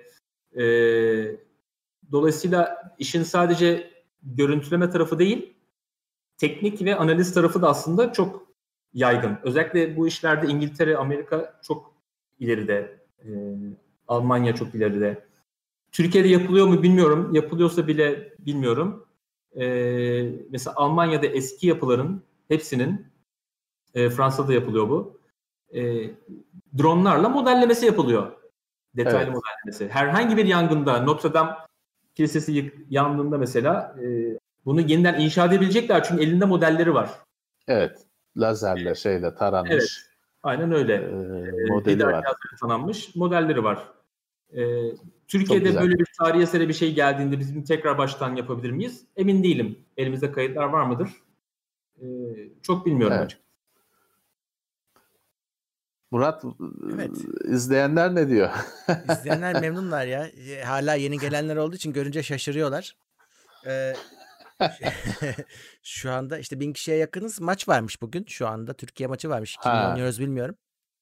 İyi şanslar. Ee, biraz, ben de bilmiyorum. Bu kadar e, mı ilgisiziz? Ee, şey, ya bir gün havacılık üzerine genel havacılık üzerine bir sohbet yapabiliriz. Bu e, Tabii biliyorsun ki. Macit de pilot oldu. Ben de bir TPL lisans aldım. Öyle ee, öyle. Ee, Bunları yani konuşmak güzel olabilir. Teknoseyir bayağı bir şey yaptı. Ee, evet. E, havacılığa sardı. Teknoseyir'den ayrılan e, uçuyor abi. Evet, evet. Galiba o lazım. Özkan peki hani sen o e, PPL lisansını nasıl bir süreçle e, alınıyor? Hani nereden başlıyorsun yola? Ya şimdi şöyle PPL aslında alması çok kolay bir lisans. Ee, ben aldım 2015 senesinde tabii rakamsal olarak biraz e, 15 bin dolar civarında ama tabii dolar 1.5 1.8 mi öyle bir şeydi baktığınız tamam. zaman. E, şu an ne seviyelerde bilmiyorum rakamları. E, bir teori eğitimi var. TPL tamam. lisansını alırken. Bunu veren özel kuruluşlar var. Ben İstanbul Havacılık Kulübü'nden almıştım. Türkiye'de tamam. bunu veren birçok uçuş okulu var. E, tamam. 4-5 tane e, sayabilirim. İlk başta bir teorik eğitimleri var. Teorik eğitimden sonra uçuş dersleri başlıyor. E, 45 saat uçmanız gerekiyor. Tamam. E, 45 saatlik uçuş içerisinde öğrenmeniz gereken birçok e, detay var. Nedir bunlar? E, bir kere acil iniş planlaması, acil inişler bunları yapıyorsunuz. Ve bunların hepsinin simülasyonunu havada e, hoca ile beraber, sizin hocanızla beraber size soruyor. Şimdi diyor motorumuz yanmaya başladı. Ne yapacağız? Tamam. Orada e, işte sen motoru gazını alıyorsun. Şey yapmıyorsun ama hadi bakalım bir tarla bulalım onu inmeye çalışalım falan gibi. Tamam. Yavaş e, hızla e, irtifa kaybetmeden uçmak. E, 180 derece dönüşler. 300, irtifa kaybetmeden yine 360 derece dönüşler. E, iniş yaparken uzun yaklaşmayla, kısa yaklaşmayla inişler. Bunların tamam. hepsini 45 saatlik bir zaman içerisinde e, hem ders hem de uyguluyorsunuz. Daha sonra 45 saat sonra ne oluyor? Bir kere bir yazılı sınava giriyorsunuz. Tamam. Ee, sivil havacılığın e, tarihini verdiği bir sınava giriyorsunuz. Ondan geçmeniz gerekiyor. Bu bir. bir de yine sivil havacılıktan bir hoca geliyor. Onu uçuruyorsunuz 2 saat boyunca. O size havada diyor ki hadi bakalım 180 derece irtifa kaybetmeden bir dönelim. Hmm. Hadi bakalım e, üçüncü flap açıkken inelim. ikinci flap açıkken inelim. Bir de bir de flapsız inelim. E, tamam. diyor mesela. Bu tür sizi testi tabi tutuyor havada. Tabii bu biraz riskli aslında yani e, hep uçuş hocası uçuyorsunuz, uçuyorsunuz, uçuyorsunuz. Genelde tabii size devrediliyor 25. saatten sonra. Tamam. E, teste gelen uçuş hocaları ben biraz aslında cesaretli buldum. Kendileri tabii tecrübeli, kontrolü her an tabii. devralabilirler ama e, genelde ne yapıyorlar? İşte havadayken ya hadi bir yavaş uçuş yapalım irtifa kaybetmeden. E, bir kısa iniş yapalım ya da bir flapsız ya da bir 3 2 flaplı iniş yapalım gibi bir iki şey soruyorlar. Bir de iki teknik soru soruyorlar birkaç. Sonra geçiyorsunuz. Lisanssız elinize geçiyor. Güzel. Güzel. Bu arada bizim Özkan'la uçuş uçu şeyimiz var. Uçmuşluğumuz var. Tabii Hazar'dan düştük aynen. ee, Cessna 172 miydi neydi? 182 miydi? Ee, ben uçurdum onları. Ee, Şahin'le Şahin var. Evet, Şahin, Şahin Ekşioğlu'yla e, Özkan'ı ben bir yanımızda tabii hocamız öyle bir 5 dakika uçmuştuk. Güzeldi bir deneyimdi. Ee, biraz da oradan belki Özkan da mikrobu kapmış oldu. evet. o kadar küçük uçak hepimiz için ilk deneyimdi. Özkan ben şeyi merak ederim burada. Şimdi benim çevremde havacılığın askeri tarafından olan e, çevrem var, e, yakınlarım var. Mesela onlar e, anlatırlar ki işte hani Hava Harp Okulu'nun sınavında şeyinde fiziksel olarak çok başarılı, akademik olarak çok başarılı delikanlılar hayatında ilk defa uçağa biniyor, küçük bir uçağa biniyor ve hani kimisi ağlama krizine kapılıyor, kimisi kitlenip kalıyor ve onlar eleniyor. Hani şey değil hani paniğe kapılıp agresif hareketler havada yapan falan her gariplik var dönüyor. Her şey yaşanıyor ve e, eleniyor. Burada hani bu kursa kendi isteğiyle kaydolup falan da ya yok olmayacak ben e, yapamayacağım diyen oluyor mu? Bırakan oluyor mu? Oluyor. Ben tanıyorum birisini. Ee, şimdi bizim eğitim aldığımız yer Sabiha Gökçen'di. Sabiha Gökçen aktif olarak kullanılan o dönem yine çok yoğun uçuşların olduğu. Ben bir saat evet. taksi kuyruğu bekledim biliyorum. Şimdi bunun e, tabii iniş yaparken esas problem aslında hem kalkarken hem inerken problem var. Neden problem var? Şimdi siz e, Cessna 152 uçtuğunuzu düşünelim. Yaklaşık 700 kiloluk, 7, maksimum 700 evet. kiloluk olan bir uçak. 172'de 1200 kilo, 1100 kilo yanlış hatırlamıyorsam bir uçak. Evet. E şimdi bir 737'nin arkasından kalkmak, inmek bile aslında biliyorsunuz büyük gövde uçakların arkasından bile 777'nin arkasından, 747'nin arkasından 737 biraz zaman bırakıp iner. Evet. Evet. O, e, ha, havanın biraz arkasındaki türbülansın geçmesini beklerler. Evet. Durul, durulmasını beklerler. Aynen öyle. Bir şey var, kural var. Şimdi siz uçak uçak ufak uçak uçarken her uçak sizin için gövde. Hepsi şimdi, büyük çünkü. Hepsi senden büyük. evet şimdi tabii bunun getirdiği bir e, Sabiha Gökçen'de uçmanın getirdiği bir problem vardı. Sırada dev gibi kuyruk var. Seni kule görevlisi araya sokuyor. E, hmm. E şimdi sen de diyorsun ki pistin ortasına gelip işte kalkış veriyor. Şimdi aslında ne demen lazım? Ee, ya önümden benim gövde uçak uçtu. İki dakika bekleyeceğim pistin ortasında. Tabii. Şimdi Tabii. prosedür işin bu. Bunu uygulamak zorundasın. Tabii. Ama ne yapıyor bazı pilot adayları? Ee, bunu heyecan yapıyor. Ya benim hemen kalkmam lazım diyor. Ee, problem yaşıyor. Şimdi kalkıştan çok iniş daha problem. Ee, inişte çünkü genelde şöyle anons yapılıyor. İşte Sabiha Gökçe'nin biraz daha e, doğu tarafında gelip rüzgar altında beklediğini bekliyorsunuz. Kule size diyor ki beklemede kalın. Siz orada bir tur atın. Ben size diyor anons geçeceğim diyor mesela. Tamam. Anons da şöyle diyor. İşte sizin kuyruk numaranızı söylüyor. İşte mesela diyelim ki e, Tango Charlie Tango Tonga Kilo adalar üzerinden yaklaşan bir trafiğin var görüyor musun? Hmm. Sen de bakıyorsun adalara e, genelde görüyorsun onu diyorsun ki görüyorum. Tamam diyor ondan sonra da ikinci sıra olarak iniş hazırla diyorsun. Hazırla diyor kendini. Sen de kendini hazırlıyorsun.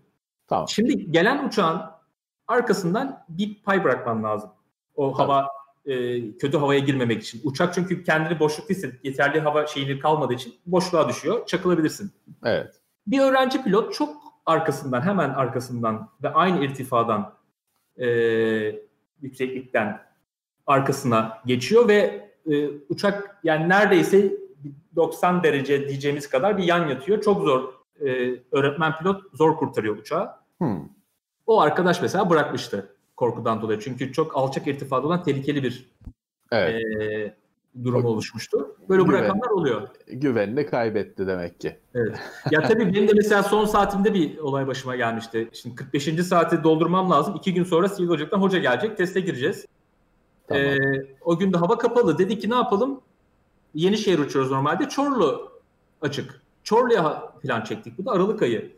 Ee, Aralık ayında da buzlanma riski çok yüksek. Bizde de-icing işte buzlanmayı şey yapan ısıtma sistem hiçbir şey yok uçaklarda. Tabii. tabii ya da gelip de e, işte gaz şey yapan e, buzlanmayı geciktiren sprey, alkol e, sıkmıyorlar size. Tabii. Kendi önleminizi kendiniz almanız lazım. Bunun sensörleri var bakıyorsunuz vesaire. Çorlu'ya giderken karşımızda hava kütlesi vardı. Geri döndük. Tekrardan Sabiha Gökçen'e inmek zorunda kaldık. Tabii yedek plan olarak Sabiha Gökçen'i yazmamıştık. Çorlu'ya uçarken yedek plan olarak Hazarfen yazıyorsunuz. Tamam. Ama siz Hazarfen'e ulaşamadığınız için tekrar Sabiha Gökçen'e gidiyorsunuz. Sabiha Gökçen tabii tantana yapıyor. Niye geri dönüyorsunuz falan filan. Acil durum var. inmem lazım. Onay veriyorlar. Tabii benim uçuş süresi bitmedi. Hala bir buçuk saat uçmam lazım. O dönem ne oldu? Yenişehir'deki hava açıldı. Oraya gittik. Yenişehir'den bize anons geçtiler uçuştan uçuşun ortasında. Hemen dönmeniz lazım. Hava kötüleşiyor. Hmm. ee, şimdi geri dönerken e, bir baktık gerçekten hava çok kötü. E, hava kütlesi var. Arkaya dönüyoruz. Bursa'da kapatmış. Sabiha'ya gideceğimiz istikamet de kapatmış. E, tehlikeli bir irtifadan uçuyoruz. 1500 1500 feet'te uçuyoruz. E, o irtifada bir tepe var e, Tuzla tarafında. Şimdi iki ihtimal var. Ya tüm objelerin üstüne çıkıp e, IFR uçacaksınız. Yani alet uçuşa geçeceksiniz. Evet. Ama ben bilmiyorum çünkü ben IFR uçtuğum için hoca biliyor. Ona bakacaksınız. Ya da haritadan bakıp gideceksiniz. Ya da biz risk alıp biraz daha deniz seviyesine inip e, kara ve denizin birleşimini takip ederek Tuzla'ya kadar evet. gidip sonra, sonra hava açmıştı. Tabii öncesinde Sabiha'dan bir durum bilgisi almıştık. Hava durumu nasıl orada? Orası açık dediği için ona güvenerek gitmiştik. Bu tür şeyler başınıza gelebiliyor. Ama seviyorsanız tabii bunlar biraz şey... E, cilvesi evet. bu işin. Biraz cilvesi. Biraz soğuk terler atıyorsunuz ama iş bittikten sonra da çok eğlenceli hale geliyor ve e, deneyim olarak da e, evet. e, yazılıyor hafızaya. Geçmiş olsun diyelim şimdiden. E, bir yandan da büyük keyif tabii ki.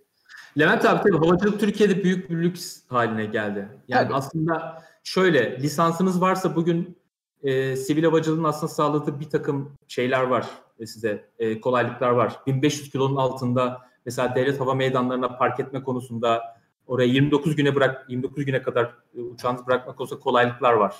Güzel. E, Güzel. Fakat uçak paralarına bak fiyatlarına baktığınız zaman da aslında bir orta üst segment araba fiyatında uçaklar.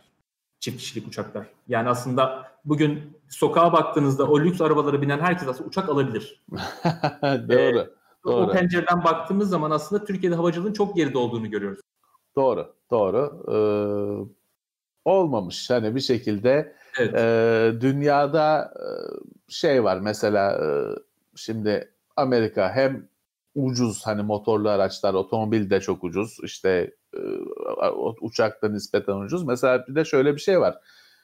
İkinci Dünya Savaşı'ndan sonra boşa çıkıyor bütün uçaklar şeyler. Çok fazlası müthiş miktarda boşa çıkıyor. Ne yapılıyor? Halka satılıyor bunlar. Halka satılıyor ve işte bir havacılık kültürünün oluşmasına da bir bahane oluyor. Zaten var bir havacılık kültürü. Çünkü orada da sivil işte öyle insanları alıp uçuranlar falan e, birçok pilotun anılarını okuyorsun. Adam diyor ki ben ilk diyor işte bizim köye diyor uçak gelmişti. Öyle 5 sente 10 sente herkesi uçuruyordu. Ben ilk uçağa orada bindim falan diye anlatmaya başlıyor adam. Ee, bir şey olmuş. Bir kültür oluşmuş. Daha hayatın içine e, sinmiş. Bizde tabii e, şimdi para hiç olmayınca her şey pahalı. Evet. hani e, bizde ona bakarsan işte maket uçağında hobisi çok yaygın değil. Çünkü her şey pahalı. Hiçbir şeye param yok ki anasını satayım. Ülke böyle. E, yine tabii bu saatten sonra da değişmesi daha zorlaşıyor zaten değişmesi. Şeyi artsa da havacılığı seven, merak eden, takip eden insanlar artsa da, bilgi artsa da, bilgiye erişim artsa da e, gerçeğine erişim gittikçe zorlaşıyor. o da bizim kaderimiz diyelim. ee, ne diyeyim hani ben havacılığın birazcık e, kara sevda boyutu var. Hani hiçbir zaman kavuşamıyorsun. E, o yüzden işte uçuş simülasyonlarıdır, yok model uçaklardır falan filan. Hep bir tatmin ararsın. Yerine koyacak bir şeyler ararsın. Öyle bir e, sevdadır erişilemeyen kara sevdadır. Ama e, bak kısa zamanda da çevremizde hani teknoseyir ailesini düşün. Yani okuyucuları, takipçileri de katarak e, bu işi profesyonelleşmiş ne kadar kişi var. Hani bir uyanış Özkan oluyor gibi. Gitti. Özkan, Özkan. düştü. Geliyorum galiba. Ha, yok, ses var. Görüntü yoksa da ses var. Geliyorsun. Gelecek şimdi. Heh, şimdi evet. gel tekrar. Tamam. Bir e, bir, bir ilgi bir şey doğuyor galiba ya. Bir hareketlenme var. Her şeyde olduğu gibi yavaş ve geç ama var galiba. Ya tabii bu havacılık biraz talihsiz döneme girdi. İşte Lufthansa evet. son bir açıklama yaptı. Evet. Ciddi bir miktarda pilot işten çıkardı ve uzun bir süre yeni pilot ihtiyacımız olmayacağını söyledi. Evet. E, çevremizde çok fazla şu an eğitimini tamamlamış, eğitimi yarıda kalan ya yarıda olan e, eğitimini geçen sene tamamlamış halen işe girememiş çok fazla pilot var. Doğru. Bir de Türkiye'de pilotluğa olan ilgi e, son 4-5 senede çok arttı. Bunun temel sebeplerinden bir tanesi maaşları. E, o yüzden oraya çok bir kayma oldu. Fakat sektör öyle bir şu an darbe yedi ki 2008'de de benzer bir durum olmuş. 2 sene, 3 sene boyunca pilotlar iş bulamadı. Doğru, doğru. Biraz tekrardan doğru. galiba normalize olması biraz zaman alacak gibi duruyor. Bayağı zaman alacak. Bayağı zaman alacak. Gelecek planlarını, kariyer planlarını tabii yapan arkadaşlar için büyük sürpriz oldu kötü anlamda. Çünkü şu anda binlerce uçuş saatine sahip deneyimli deneyimli ustalar, profesyoneller gelecek kaygısı içindeler. E, işleri garanti değil, kazançları garanti değil. O yüzden evet bir hani tam bir şeyler oluyor derken e, soğuk duş bütün sektör e, her noktasıyla uçağı imal edenden uçurana, yer personeline kadar bir şok içinde. Her sektörde bir şok var da havacılık sektörünü tam e, her noktasıyla sarstı. Ne olacağını da bile tek kesin olan şey şu, yıllar sürecek çözülmesi. Ya da eski düzeye yani 2019 düzeyine gelinmesi yıllar alacak o kesin. Evet. Bakalım hani bakalım biz de e, takip edeceğiz, etkileneceğiz tabii ki. E, bakalım ne ol, ne olacak. Ben şeyi soracağım. Bu drone işlerinde hiç böyle enteresan işler geldi mi başınıza? Hani kaza da olabilir, başka şeyler de olabilir. Ateş eden oldu mu köylü falan şey uçan daire diye falan. Ateş eden oldu. Kovalandık hatta mahsur falan da kaldık bayağı bir. Oo. Ee, ama tabii çok eski bir olay. 2012'de başımıza gelmişti tarla başında. ee, o size mi sıktı uçağı, uçağı mı sıktı? şey mi drone'a mı sıktı? Yazı sıktı bize sıktığını sanmıyorum. ee, onun haricinde e, tabii şimdi şöyle bir şey var yani drone uçuruyorsanız o drone mutlaka bir gün e, çakılıyor. Yani ona yapacak bir şey yok. Ama şöyle bir şey var. E, bu işin şehir içinde olmaması için gereken tüm önlemleri almanız lazım. Şehir dışında daha rahat olduğunuz için şehir dışlarında daha araziler daha çok olay başınıza geliyor. Bizim başımıza ya benim şöyle bir enteresan bir olay başımıza geldi. Başıma geldi. Romanya'da hani kendi şeyimizde de değil. Ee, yine bir korku filmi çekmek için gitmiştik. Bu çektiğimiz oh. en zor planlardan bir tanesi. Tabii çift cihaz her şey iki tane vesaire gidiyorsun. Bir sorun olursa diye. Ee, biz deneme yaparken şeyi ağaca taktık. Büyük drone'un altında red kamera var. Ee, ağaçtan ağaçta kaldı cihaz. Neyse yere düşmedi. Ee, öyle bir şeyimiz olmuştu ama tabii daha çekime girmedik. Bir yönetmen dahil olmasa herkes ya biz acaba doğru adamları mı çağırdık? Bunlar yapabilecek mi gibi soru işareti olmuştu. Siz kendi korku filminizi yaşam, yaşam, yaşamışsınız zaten. Evet. Ee, bu e, tabii şey de var e, değil mi Özkan? Hani ma, maddi zararlar arada yaşanıyor. Hani e, hakikaten kötü yaşanıyor. durumlar e, oluyor arada sırada. Oluyor ama abi bu işin e, maddi zararı ne biliyor musun? Aldığın cihaz cihaz o kadar hızlı e, eskiyor ki yani şu hmm. teknoloji olarak eskiyor. Bugün aldığınız cihaz iki, iki sene sonra para etmiyor. O yüzden evet. Skype ofisi tam bir teknoloji çöplüğü. Ee, hmm. Yani zamanında mesela toplasanız 100 bin dolar harcadığınız cihazlar şu an satmaya kalktığınızda 3 bin dolar etmeyen cihazlar haline gelmiş durumda. Birazcık Çok eskiyor. Galiba sarf malzemesi gibi düşünmek lazım. Hani bu cihazları e, şey değil öyle benim bir şey 40 babamdan kalan drone'la uçuyorum diye bir şey yok. Hani yok. bu e, bir süre kullanılıp tükenen bir şey. Evet, aynen öyle. Şeyde sorun var mı Özkan siz e, yine işte biz aynı ofisi paylaşırken sizin çok büyük enteresan pilleriniz vardı, bataryalarınız vardı. Hani bir bir telefon bataryasının belki e, hacim olarak 20 katı hacminde e, bayağı bir e, 1-2 kiloluk mudur artık nedir 500 gramlık mı bataryalarınız olurdu. Hatta o biraz macun gibi bir madde falan olurdu. E, onların yurt dışından getirmekte falan siz sorun yaşardınız. E, nasıl mevzuat, batarya mevzuatı? Abi pil teknolojisi o tarafta zaten biliyorsun zerre ilerlemedi. Olduğumuz yerde tamam. sayıyoruz hala. Hiçbir şey yok. Ya yurt dışından mal getirmek tabii artık e, şeydi önceden hayaldi. Şimdi artık rüyasını bile göremezsiniz. O tür şeyler hem uçuş olarak yasaklandı. Yani büyük pilleri evet. getirmek dert. Ama Türkiye'de bu pilleri getiren, e, satan insanlar, e, firmalar var. Onlardan tamam, temin etmeniz gerekiyor. Yerli te- Türkiye'den temin ediyorsun. Ee, evet. Uğraşmıyorsun. Şey uğraşılmıyor. Uğraşılan evet. bir tarafı yok. Çünkü e, Batarya İthalatçılar Derneği'ne e, üye olman gerekiyor. Onlara para ver. Böyle bir sürü mevzuatı var onun. Tabii ee, bir de tehlikeli bir madde olarak artık kabul ediliyor. Ee, evet. Uçuşu falan sorunlu. Evet. İyi, onu e, yerli piyasadan temin ediyorsunuz. Birçok şey artık yerli piyasadan. Çok özel parçalar olmadığı sürece yerel evet. olarak getiren birileri oluyor. Oralardan temin ediyoruz. Bir şey Batarya Derneği yani, mi var? bir sistemi olur. E, Batarya İthalatçıları Derneği var. Ne yapıyorlar lan? Beraber de şarj mı oluyorlar? oraya kayıt olmadan ithalat yapamıyorsun. Batarya ee... sevenler derneği olsa daha eğlenceli olurdu. ya işte hani, adına ne derseniz deyin. E, çok ciddi rakamlarda para ödemeniz gerekiyor ki o derneğe ancak o zaman ithalat izni size veriliyor. Evet, evet. Sizin de işiniz icabı hani şimdi bir tane batarya olsa tamam da siz tabii işiniz icabı bir 10 tane 20 tane getirmeniz gerekiyor. Ee, normal hani kullanım için. Tabii o zaman gümrükte laf anlatmak gittikçe zorlaşıyor. Ticari geliyor diye bakıyorlar. Bayağı kitliyorlardı sizi. Tamam o şekilde çözüldüyse. Yani tabii gümrük, gümrük probleminden öte esas problem ne biliyor musun? Pilleri uçakta taşıma derdi bir yere seyahat ederken.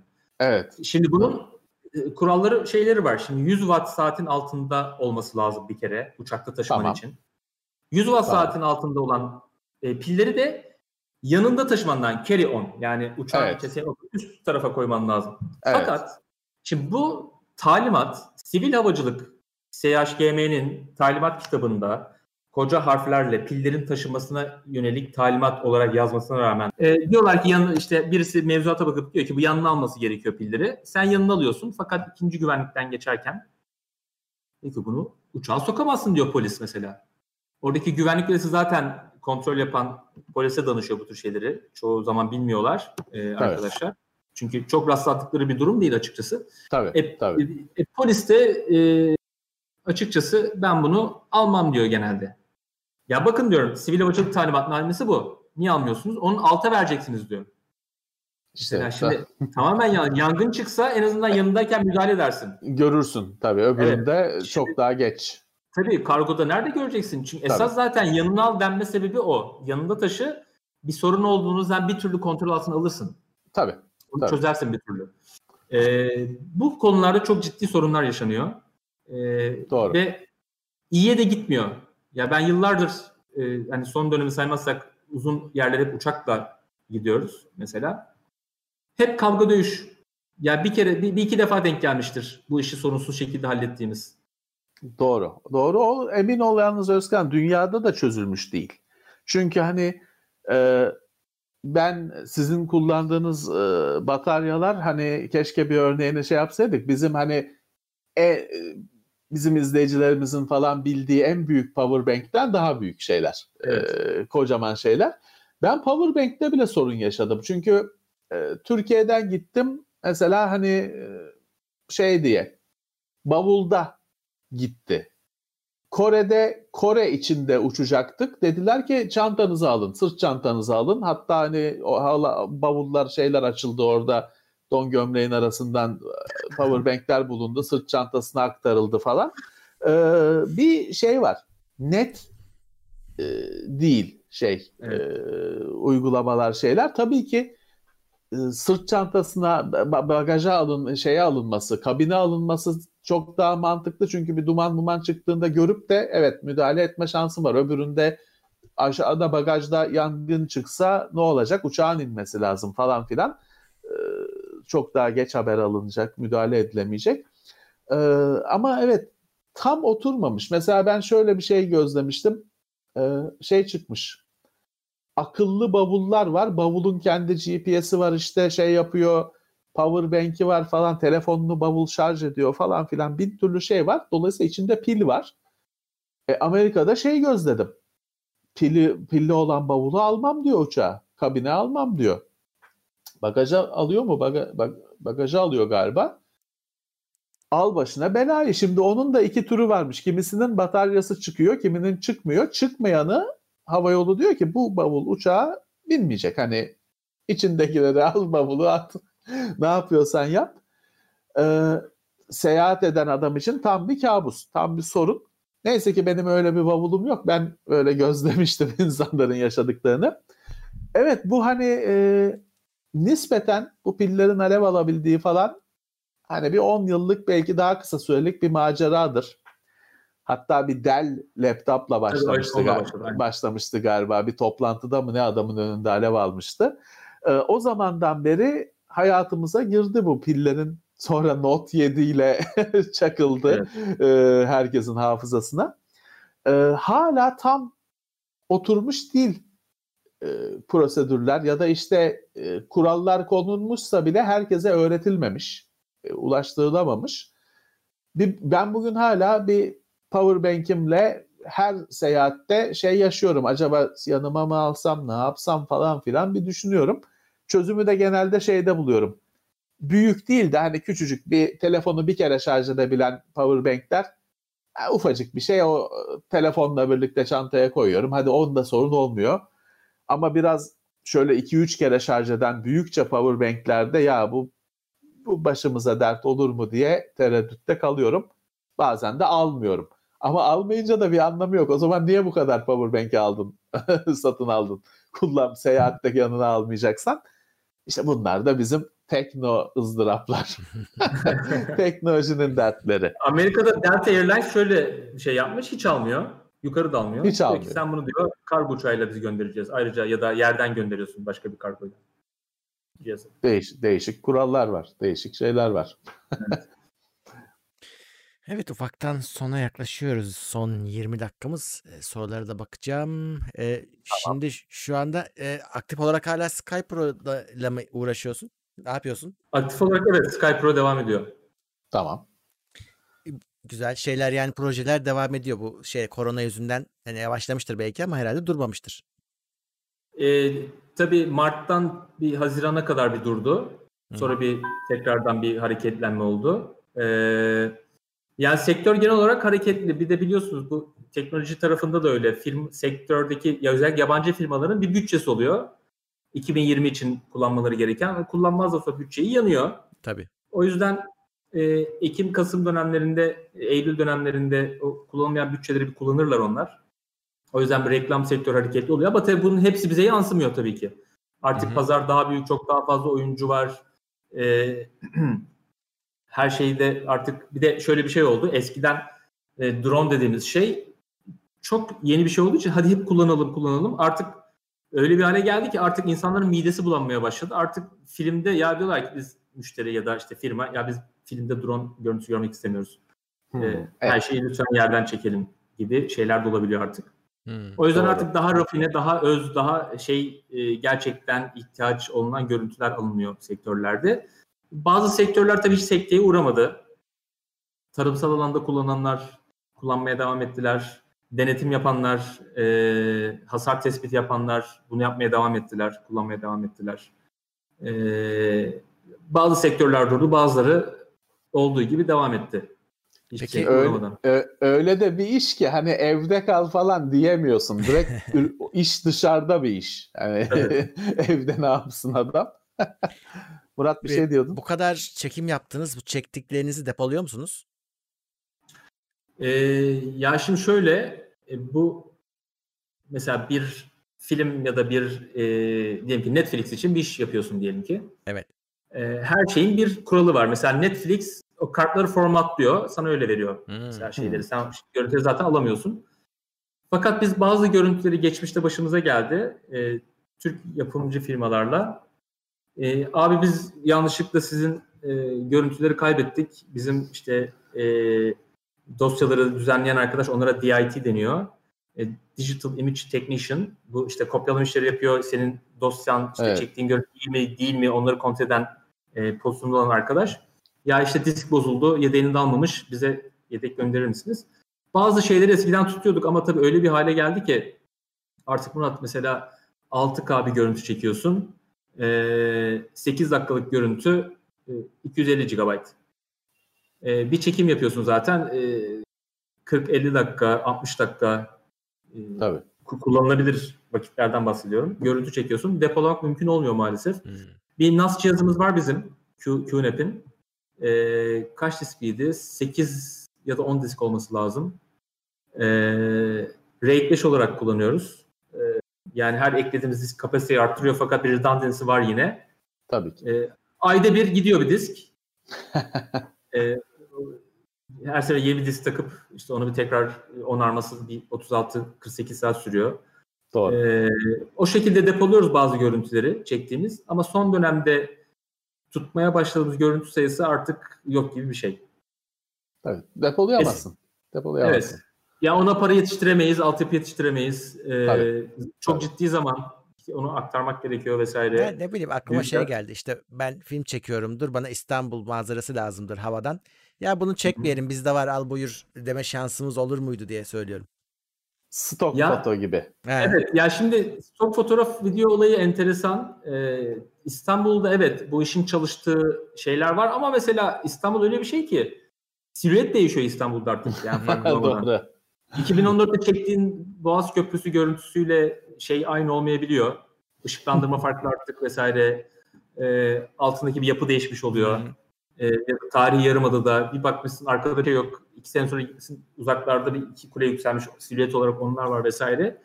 Doğru. E, oluyor. Bizim tabii eskiden çok hevesle çektiğimiz e, stok görüntülerimiz oluyor. Zaman zaman bunları kullanıyoruz. İzin alınamayan yerler var. Eskiden rahat çektiğimiz. Eskiden Hmm, doğru. Dolmabahçe'nin üzerinde bir uçabilirdin. Sorun yoktu yani.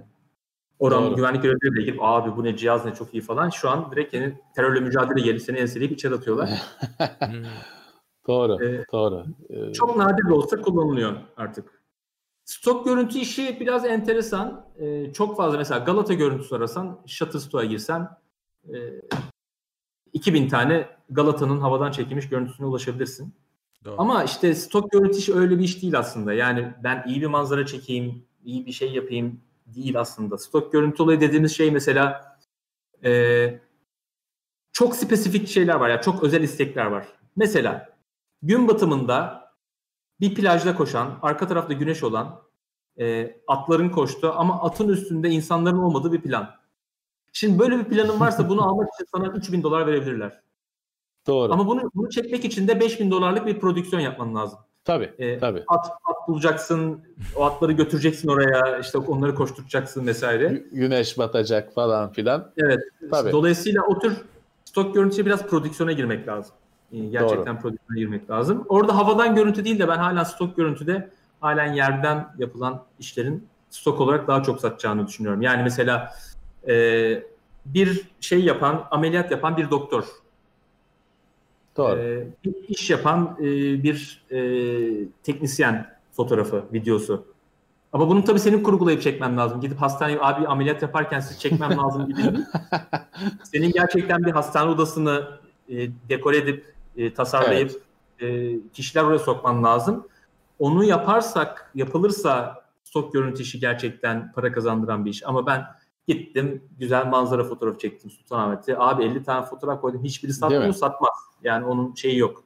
E, alınabilirliği yok. Hmm. Tabii. Amatörler de çünkü abi her şeyde var, her yerde var.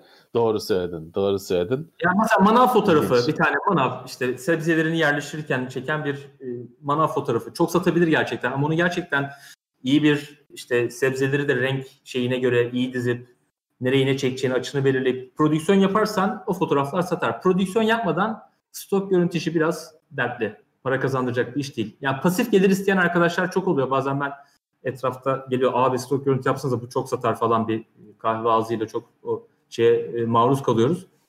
e, abi bak işte Galata'yı çekin satılır gider falan gibi. E, mutlaka şey gerekiyor. E, prodüksiyon gerekiyor. Bir özel bir dokunuş olacak. Bir şey yani olacak. pasif gelir Doğru. için bence şey e, stok görüntü değil de Udemy daha şey hani bu işler stok Hmm. pasif gelir iş yapmak isteyen arkadaşlar varsa Udemy'yi de daha ben e, potansiyeli yüksek olarak görüyorum açıkçası.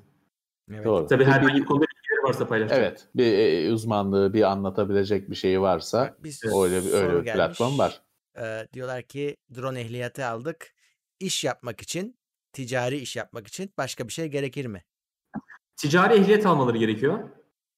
Ee, Hmm. Yani sivil havacılığın web sitesinden kayıt oldukları şey yetmiyor. Bir de ticari İHA lisansı gerekiyor. Kullandıkları İHA e, kilo şeyine göre, skalasına göre.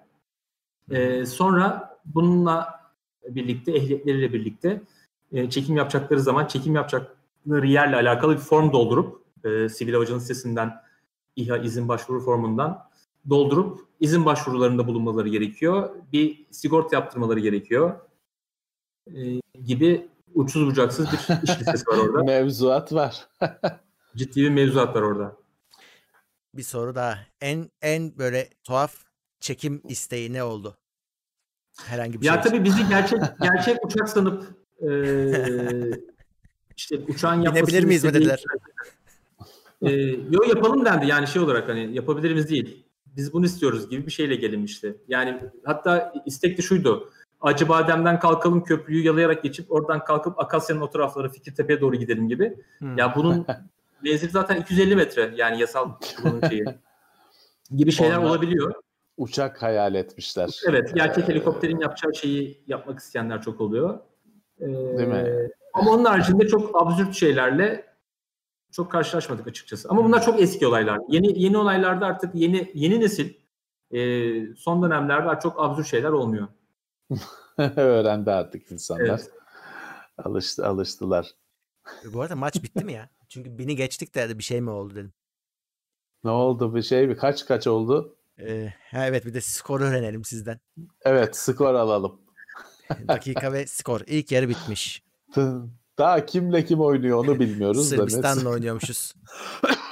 eh, Türkiye Şeyden biraz bahsedeyim isterseniz. Hani teknoloji donanım olarak artık ne kullanıyorum, ne yapıyorum. Evet. E, onlardan biraz bahsedeyim. Hı hı. Tabii ki Biraz koptum biraz mevzulardan. Arada Sizin haliyle. şeylere, şeylere bakıyorum, videoları takip ediyorum ama tabii bir e, eskisi kadar her şeyi ya, canlı canlı deneme, kullanma, deneyimleme şansım olmuyor.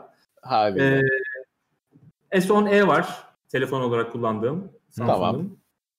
E, fena değil. E, bir buçuk sene, bir sene falan oldu galiba yanlış hatırlamıyorsam. Pilinden şikayet ediyorlar onun. Sende de var mı öyle bir sıkıntı? E, pili evet biraz e, çabuk bitiyor.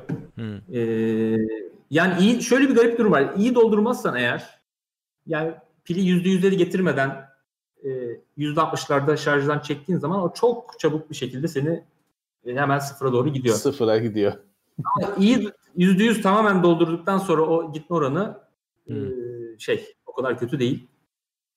E, kullandığım laptop olarak Murat e, yaklaşık iki buçuk sene önce Dell'in 7559 muydu galiba Core i7 işlemcili MX e, GeForce M260 grafik işlemci bir laptopunu almıştım. E, M2 SSD vardı. Bir ekstradan bir SSD daha takabiliyorum ona. Tamam. Ee, sistem belleğini 16 GB yapmıştım. Ee, Eh. onu kullanmaya devam ediyorum hala. Fakat Dell'in bu serisinde bir menteşe problemi varmış. Hı. Menteşesini ben bunun bir 4 defa falan kırdım. Ama yani şöyle yaparken kırılan bir şey. Çok karşılaşılan bir şeymiş. Ee, onunla alakalı bir e, sorun yaşamıştım. Bunun haricinde tabii gadget olarak artık çok bir şey kullanmıyor diyebilirim. Hı. Telefon çünkü çoğunu herhalde devraldı. Her şey devraldı. E şey- Tablet artık kullanmıyorum. E, Doğru. a- aksiyon kamerası. Çünkü sen bir de surf yapıyordun ya onun için sordum. Ya e, hiç şey yapmıyorum. Son bir Sony Action Cam yapmıştık ya. Hı. E, Aksiyon kamerayla son şeyim o oldu. Daha sonra bir GoPro 8 e, galiba bir deneyimim oldu. Ama o da tabii iş için kullanmışım. Timelapse Hı. için. Bir yere sabit tutmuş e, koymak için. Onun harici çok kullandığımı söyleyemem. Ya çünkü onda da şey eziyet oluyor. Yani onu takacak yeri ayarlaman lazım. Takacaksın, edeceksin, başlatacaksın vesaire. Bir süre sonra ya kıyıdan bir silinip bir kare fotoğraf çeksin yeter haline geliyor. E, devam ediyor Doğru. musun sen surf'e? Devam ediyor tabii. Bu sene yapılabildi mi surf?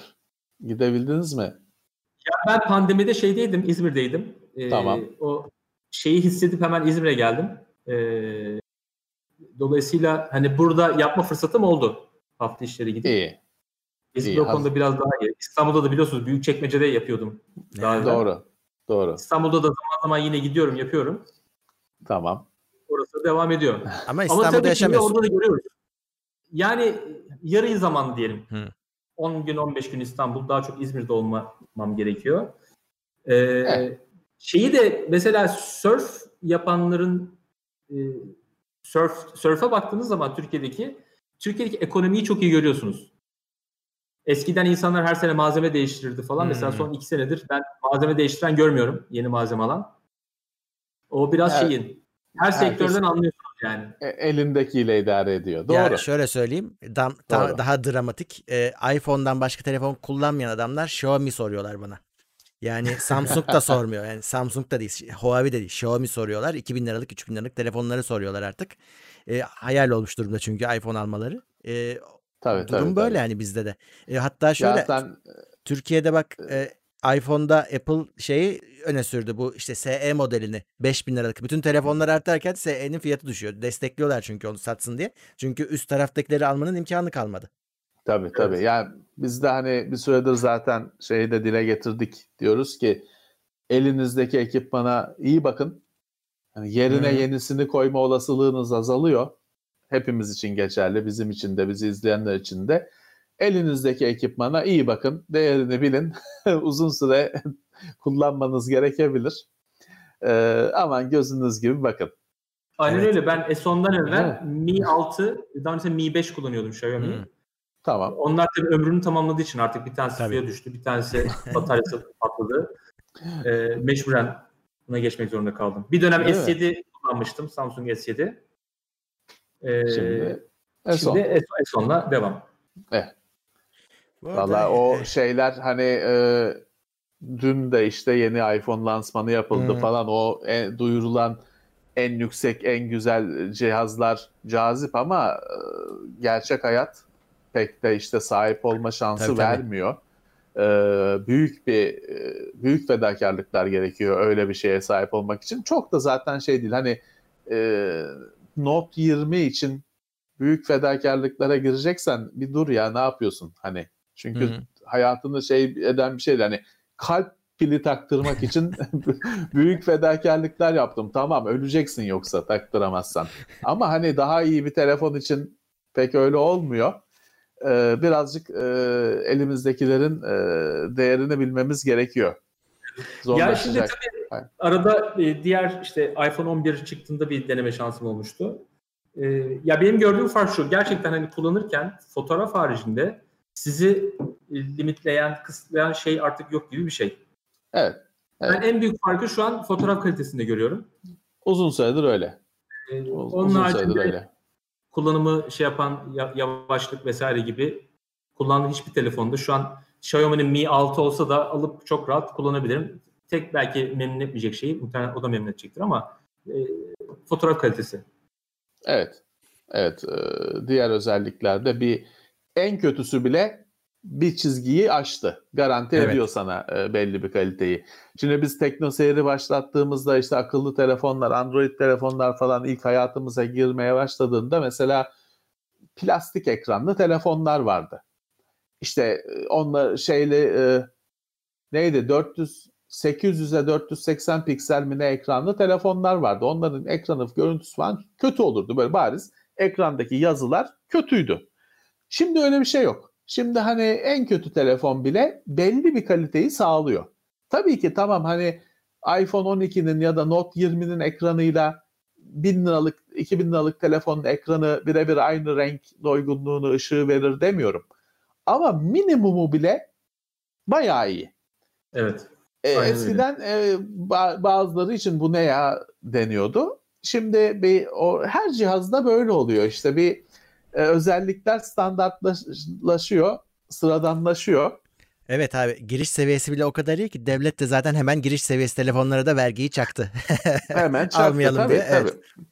tabii. Ama ne alayım? Hani ne şey mi alayım? Ne Nokia e, 30 Abi, 3310 mu alayım? onlar Yani ne- daha ne pahalı alayım? bile biliyorsun onlar daha pahalı. Hani aldığın mala göre daha pahalı. Ee, Yani insan acıyor yani. e, Hani bizim teknoseyirde çok dile getirdiğimiz bir şey var. Akıllı telefon lüks bir şey değil. Değil canım. modern hayatın bir parçası, bir gerekliliği. Şey örneğini ben çok veriyorum işte. Devlet bile diyor ki e-kim e-devletten bilmem ne yap diyor. Abi HES diyor işte. HES kimliksiz Ha. giremezsin diyor. Ha işte telefonun var mı diye sormuyor sana. Doktordan randevu al diyor şeyle uygulamayla. O yüzden akıllı telefon bir lüks değil. Bir gereklilik.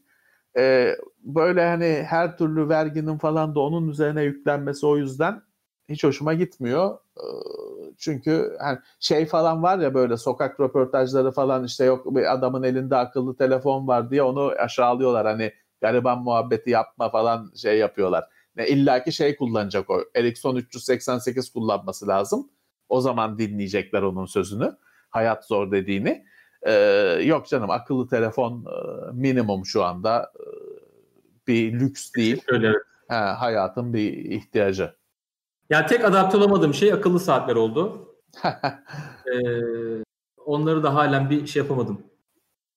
Detaylı deneyimleme şansım da olmadı. Belki sen bant, sen daha hareketli bir Evet. yaşamın var, spor falan e, hayatında var. Saatten çok bant belki sana daha cazip gelir. Evet doğru. Çünkü hafif, pil ömrü uzun. E, temel olarak da aynı işlevleri sunuyor. Bir şans ver. Doğru. Bir şans ver. E, oyun oynuyor mu diye sormuşlar. Yok zaten oyun oynamazdım. Bir Macit Latif oynardık ofiste. Bir de neydi Doğru. bu Aqu- Aquaman bir He. Şey, Injustice. Injustice oynuyorduk evet. Injustice oynardık. Ha, evet. bizim oyunumuz o ya şey Teknoseyir'in Demirbaşı. Evet, Halen pederle biraz babamla FIFA oynuyorum. işte kuzenlerle falan. Ee, Xbox'ta. O Tamam. kadar oyun şey. Heh. Olsun. Yani şey tabii e, first per- person shooter çok severdim ama tabii şeyde kaldım ben. E, Call of Duty'nin ilkinde e, o defteri kapattım. Çok da bir şey değişmedi orada. Aynen aynen. evet. Grafikler değişti biraz. evet ama e, özünde çok bir farklılık yok. Baksan bıraktığımdan çok bir ileri gitmemiş dersin. Ee, bu arada hazır bin kişiyi geçmişken e, şöyle toplu bir like hareketi yapalım. Like Sevenler Derneği olarak. Kıralım Eh. düğmeyi, Evet. Ee, bo- bozalım. şey e, bir DevFest 2020 yapılıyormuş. Normalde bunları gündemde duyuruyoruz da gündem günü başlayacakmış. Onu da e, burada duyurmuş olayım. DevFest'i de tabii normalde aslında biz çok duyurduk Teknoseyir'de her sene yapıyorlar.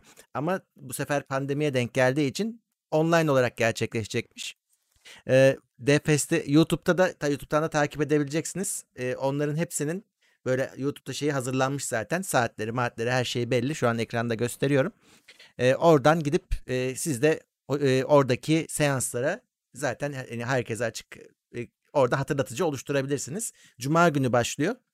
E, ya, yanılmıyorsam iyi ki 17.30'daydı. Evet 17.30'da.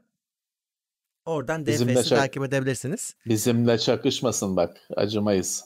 E, canlı yayın olduğu için e, bakayım yok çakışmıyormuş. Çakışmıyor. Yani bizim saatimizde bitmiş oluyor şeyler İyi, sunumlar genelde. biz onlar bitirsin 9'da biz gireriz. Tabii ha, bir yandan da şey var. Tabii canlı izlemek zorunda değiller. Yani sonradan da onları da izleyebilirler. Güzel. Ee, o yüzden Güzel. hani aklınızda olsun DFest'te her festivalde olduğu gibi bu sene online olarak yapılacakmış. Evet. Eh, normal. Ee, onu da duyurusunu şimdiden yapmış olayım. Arada tabii katılan katılanlar oldu. Onlara da tekrar topluca teşekkür edeyim. Çok teşekkürler. Çok Ya kamera için ben de kusura bakmayın diyeyim çünkü biraz hazırlıksız oldu. Işık fena Olsun. olmasa da e, laptopun kamerası biraz şey. Bir sonrakine Yo. daha bir şeyle e, daha hazırlıklı söz verelim. Ya bizde Tamam. genelde kameradan ziyade burada ses önemli. Ee, çünkü bunun mesela podcast'ini de yapacağız biz. Ee, Di- ses olarak daha çok. dinleyecekler. Evet dolayısıyla ses daha kritik. Seste sorun yoktu bence. Hani o iyi oldu. Ee, Öz- Özkan Mono nerede? Mono nerede diye soranlar Mono- var evet. Onu evet birkaç ay evveline kadar halen bizimleydi fakat onu sahiplendirdik. E, Tamam. Şu an iyi bir yerde, mutlu, yaramaz. İyi. E, İyi. Hı. Topların peşinde koşuyor. Eve çıktı. Mono halen aynı. Koca göbekli bir kız oldu yani. oh. Kaç yaşında Tamam. oldu ya Mono? Oydu. Ee, Suadiye'deki ofise yeni taşınmıştık. İlk seneydi. O zaman 2011. muhtemelen 2011 2011'dir. 9 yaşında. Eh, Vay 9 be. yaşında bayağı da bayağı da yaşı oldu. Evet. Vay be. Vay be. Abi avuç kadardı. evet. Ama mono halen aynı mono. Yani gidiyor bir sıcak bulduğu bir yerde yine çıkıp uyuyor. Ee, Evet. Kedi. saçma sapan yerlere bakıyor vesaire. Mono aynı mono. Kedi olmanın bütün gerekliliklerini yerine getiriyor. Olsun. Mono dışarı alışırdık biz. Skype'ın yeni ofisi biraz daha düz ayak e, bir yerde. Orada bahçede. Ee, tabii Mono ne yaptı? Diğer kedileri dövmeye başladı. Ee, Oo. Sonra gitti başka yerlerden mamalar. Tüm mahalleyi ezberledi vesaire. Sokak çocuğu oldu. Çocuğu oldu aynı. Şimdi tekrar eve mi döndü yoksa yine o ofis? Tekrar eve döndü. He. Tekrar eve döndü. Ev ortamında bir yere sahip. Hmm. Apartman Tan- şey- çocuğuydu, sokak çocuğu olmuş. Tanıdık birileri ise bir fotoğraf yollayın da koyalım Teknoseyir'e son halini. Serkan'dan Serkan'dan isteriz onu. He. Tamam. Olur. İsteriz. Tamam. Ben, ben, bende de olacak son hallerinden bir tanesi birkaç ay öncesi. Tamam. Öncesi sonrası yaparız. Evet ilk hali de Evet. lazım bir yerlerde. Şöyle ilk hali zaten Teknoseyir'de ararlarsa bulurlar. Video olarak var. Doğru evet. Var onu şey o o videolara falan dalıyordu çünkü bazı ürün incelemelerinde falan mono var pat diye geliyor. Biz de kesmezdik zaten zarar yok şey yok öyle e, konuk olduğu videolar da var. Orsa mı bizim aramızdan ayrıldı Özkan? Orsa aramızdan ayrıldı. Bir 3 seneyi geçti. Ya sene genç oldu. genç de Orsa aslında ama Genç ama hep e, gençti aslında. E, Orsa'da 2008 doğumluydu. Yani 9 yaşında falan kaybettik Orsa'yı. Orsa Hmm. ama hasta hastaydı yani hep hastaydı. Kan, kan değerleri kötüydü. E, Hmm. yaşlılıktan dolayı artık kulakları duymuyordu. e, vesaire. Ya o da o da teknoseyre görüntüsüyle değil de sesle konuk olmuştu. Bir Tabii. gündemde o hav diye aşağıdan bir söze katıldığı bir gündem var bizim ilk gündemlerden birisinde. O çünkü bizim e, eskiden işte bize şimdi yeni tanışanlar nispeten bizimle bilmez. Sırf gündem falan görüntülü falan değildi. Sesti. Biz gündemi kaydederken o masanın altında yatardı. hiç de evet. çıt çıkart, hiç de çıt çıkartmazdı bir gün neye artık takıldıysa bir onun bir hav diye bir gündeme katıldığı bir nokta var. o kadar ama o hiç çünkü şey yapmazdı, gürültü etmezdi, ses huysuzluk etmezdi. Öyle masanın altında e, yatardı, bizi dinlerdi. Bir gün şey aldık, komşunun kedisi mi ne geldi? Geldi içeride do- dolabın altına mı hacet gördü ne yaptı? Gayet ortalığa yaptı abi. Yarım yarım saatte ofisin içine etti gitti. Ama o ne Mono ne Mono ilk ilk günlerinde bir bir kere bir kabahat yapmıştı bildiğim kadarıyla.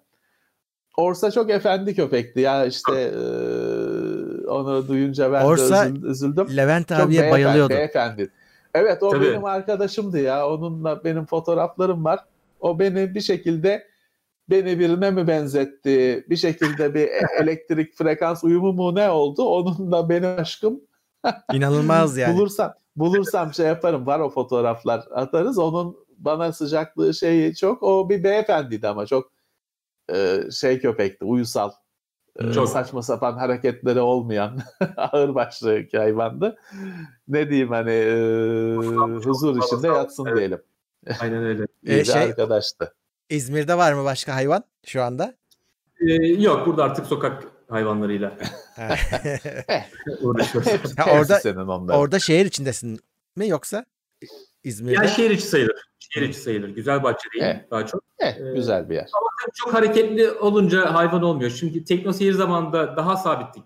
Ee, evet. Yani gittiğimiz yer olmuyordu. Ofisten eve, evden ofiseydik daha çok. Bir hayvan tabii. bakmak daha kolay. Fakat şu anki işte daha hareketli bir hayatta zor. Hmm. Hayvan çok zor oluyor. Tabii tabii tabii. E şey, e, o yüzden. drone işlerinde emeklilik var mı? e, Valla bakacağız Murat. E, hiç belli olmaz. Sektörün gidişatı hep diken üstündeyiz. Aha. Hep şey Doğru. üzerinde gidiyoruz. E, her zaman planlar var tabii. Bir BC planı yapmak gerekiyor. E, uğraşıyor bir taraftan da hmm. e, başka projelerle vesaire. Yani bir gelişme olursa zaten yine bir program yaparız. O zaman yine şey yaparız, konuşuruz ederiz. tabii ki. Belki tabii ki. projeyle olur bilmiyorum. Olur olur. Tabii ee, ki. İşinden Mem- mutlu mu diye sormuşlar. Ya tabii mutluluk endeksi Türkiye'deki mutluluk endeksine bakınca ben o mutluluk endeksinin e, yani neresindeyim bilmiyorum. Alt kısmında değilimdir tabii ki. Sonuçta hani e, aç değiliz, açıkta değiliz. E, tabii. Şükürler olsun. E, ama tabii sektörel şartlar çok ağır benim içinde bulunduğum sektör. Yani günlük mesai minimum 12 saat, yaz aylarında genelde 16 saat e, çalışmak tabii. durumunda kalıyorsunuz. E, gecesi gündüzü yok. E, dolayısıyla kendinize özel vakit ayırma imkanı çok çok düşük. O sektörde çalışan arkadaşlar olan insanlar muhtemelen ne demek istediğimi çok iyi anlayacaktır. E, ama hani genel olarak ülkenin durumu nasılsa bizim durumumuz da öyle diyelim.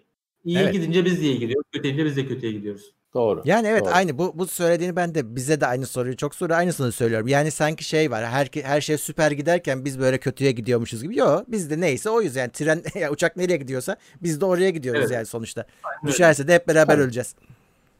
Evet. Tabii. Tabii. Bakalım ee, düşmez inşallah. bakalım şöyle hani son bir sorulara. Evet. İki saati bulduk. Bulduk evet. Bu arada tabii e, Özkan'ın bayağı yoğundu Tekno Seyir'de. Yani videolar, podcastler e, ilk başta hani evet. ayrılana kadar Onlar yoğun bir şekilde duruyor. hepsi duruyor. duruyor e, merak hani evet. hiç ilk defa görenler kim bu diyenler e, aslında Tekno Seyir videolarının geçmişlerine bakarsanız çok videoda görürsünüz. Gündemin gündemin yıllarca biz ilk gündemi Özkan'la Skype'tan yaptık. Ha, öyleymiş. Evet, aynen öyle abi. Bir, bir araya bile gelmeden Skype'tan yaptık. Sonra işte birlikte stüdyoda çekmeler falan filan. Özkan'ın sesiyle, görüntüsüyle. yani geçen sene çok olay oldu. Ee, bir havalimanında İz, İz, İzmir'deydi galiba. Hangi havalimanı olduğunu hatırlamıyorum. Birisi beni tanıdı. Özkan abi işte neredesin falan filan bir fotoğraf çekmeye fotoğraf çekilelim vesaire falan diye geldi yanıma. Öğretmen bir arkadaştı. İsmini unuttum kusura bakmasın. Ee, şimdi tabii o arkadaş öyle gelince insanlar beni ünlü sandı. Etraftan da fotoğraf falan çekmeye başladılar. Bunlar ne oluyor vesaire diye.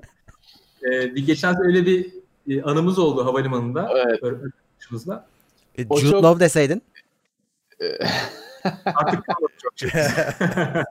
Ya o çok garip bir durum oluyor Özkan. Evet bazen hani metroda, otobüste falan öyle bizi tanıyan teknoloji dünyasından arkadaşlar geliyor, fotoğraf çekiyor falan. Başkaları da şey diyor lan bu herif ünlü biri galiba ama ben Tabii, tabii. tanımıyorum. Aynen aynen. Bir evet. Herkes kendinden kuşku duyuyor. Ulan bir tek ben mi tanımıyorum ama şey normal aslında bizi tanıyan çok küçük bir kitle ama e, işte bir ulan ben tanımıyorum Abi, galiba falan diye bak, hissediyorsun bir soru gün- işaretleri havada. Metroda e, bakıyor birisi tamam dedim bu tanıyor beni. E, ama bir de şey var tanıyıp gelemeyenler var. E, Var. Çekiliyor. Var. E, tam metroda durdu o inecek ben oturuyorum daha devam edeceğim. Çok seviyoruz seni Murat abi dedi çıktı gitti. Kaldım ben içeride öyle. Ara, arabayla arabayla geçerken laf atanlar var, şey Hmm. yapanlar var. İşte o e, tabii sonra o şimdi seni metroda diğer kişilerin soru işaretleriyle bırakıp kaçmış. evet. Onlar da düşündüler artık sen inene kadar. Ya şöyle bir garip olay oldu birkaç e, sene evvel. E, sahilde bizim işte Suadiye'deki ofis hatırlarsanız işte sahile gidip bazen deneme yapıyoruz e, vesaire. Birisi geldi dedi ben seni tanıyorum. Ya dedi abi dedim tanıyor olabilirsin falan. Ya çıkartacağım vesaire bir 5 dakika falan düşündü adam. Ben ya bilmiyorum falan. En son dedim ki ya YouTube'da görmüşsünüzdür dedim. Ha doğru ya YouTube dedim. Arkasını döndü gitti. Yani aslında önemli. Meğersem bir inceleme bakıp gelip ama işte. Samsung incelemesini gördük adamdan deyip arkası dönüp gitmişti. Yani ya oluyor şey falan var mesela çok eğlendiğim e, ama biraz zor bir durum. Adam böyle koşa koşa geliyor abi abi abi geliyor abi Mesut abi donanım haber değil mi falan diye. Ulan bir şey de diyemiyorsun da hani değil. değil hani öyle bir hevesle heyecanla gelmiş ama Mesut abi diye geliyor. Değil yani kusura bakma. Hani biraz zor. Biraz zor durumlar. Oluyor ama neyse ne- hani bunlar da eğlenceli tarafı e, gülüyoruz. ya tabii şey yapıyoruz. Bu arada- alıyoruz. Özkan'a tabii teknoseyir dedik ama biz biz Özkan'la daha öncesi de var tabii. Ta, Öncesi de var, PC tabii. Labs tarafı var. Hardware Station'da Tabii. başladık. Bizim O gibi, tabii. Oldu 2000 zaten. Nisan ayı. Evet. Eh, daha e, 20 şey. Daha benim hep beraber haber gruplarında. Anet'in, haber PC grupları World'ün evet. haber gruplarından tanışıyoruz aslında hep beraber. Tabii tabii. Tabii tabii. Teknoseyir'in öncesi var. Ee, öncesi var. Onu da işte takipçiler vardır. O zamandan beri takip Var, var. edenler kesin Tabii. vardır. Tabii var. Vardır. İşte bilenler bilmeyenlere anlatsın. Teknoseyir'in öncesinde de bir yaşam vardı. E, tabii için. ya evet e, kötü tarafı şu o siteler kapandı tabii. E, hani şimdi hala Tabii. bak bulabiliyorlar özel sitelerden geriye gidip bakabiliyorlar bir kısmını en azından ama teknoseyir hiç olmazsa YouTube'a geldiği için YouTube'un başında Tabii. bir şey olmadığı sürece en azından görüp bakabiliyorlar Evet. ne yapmışız diye.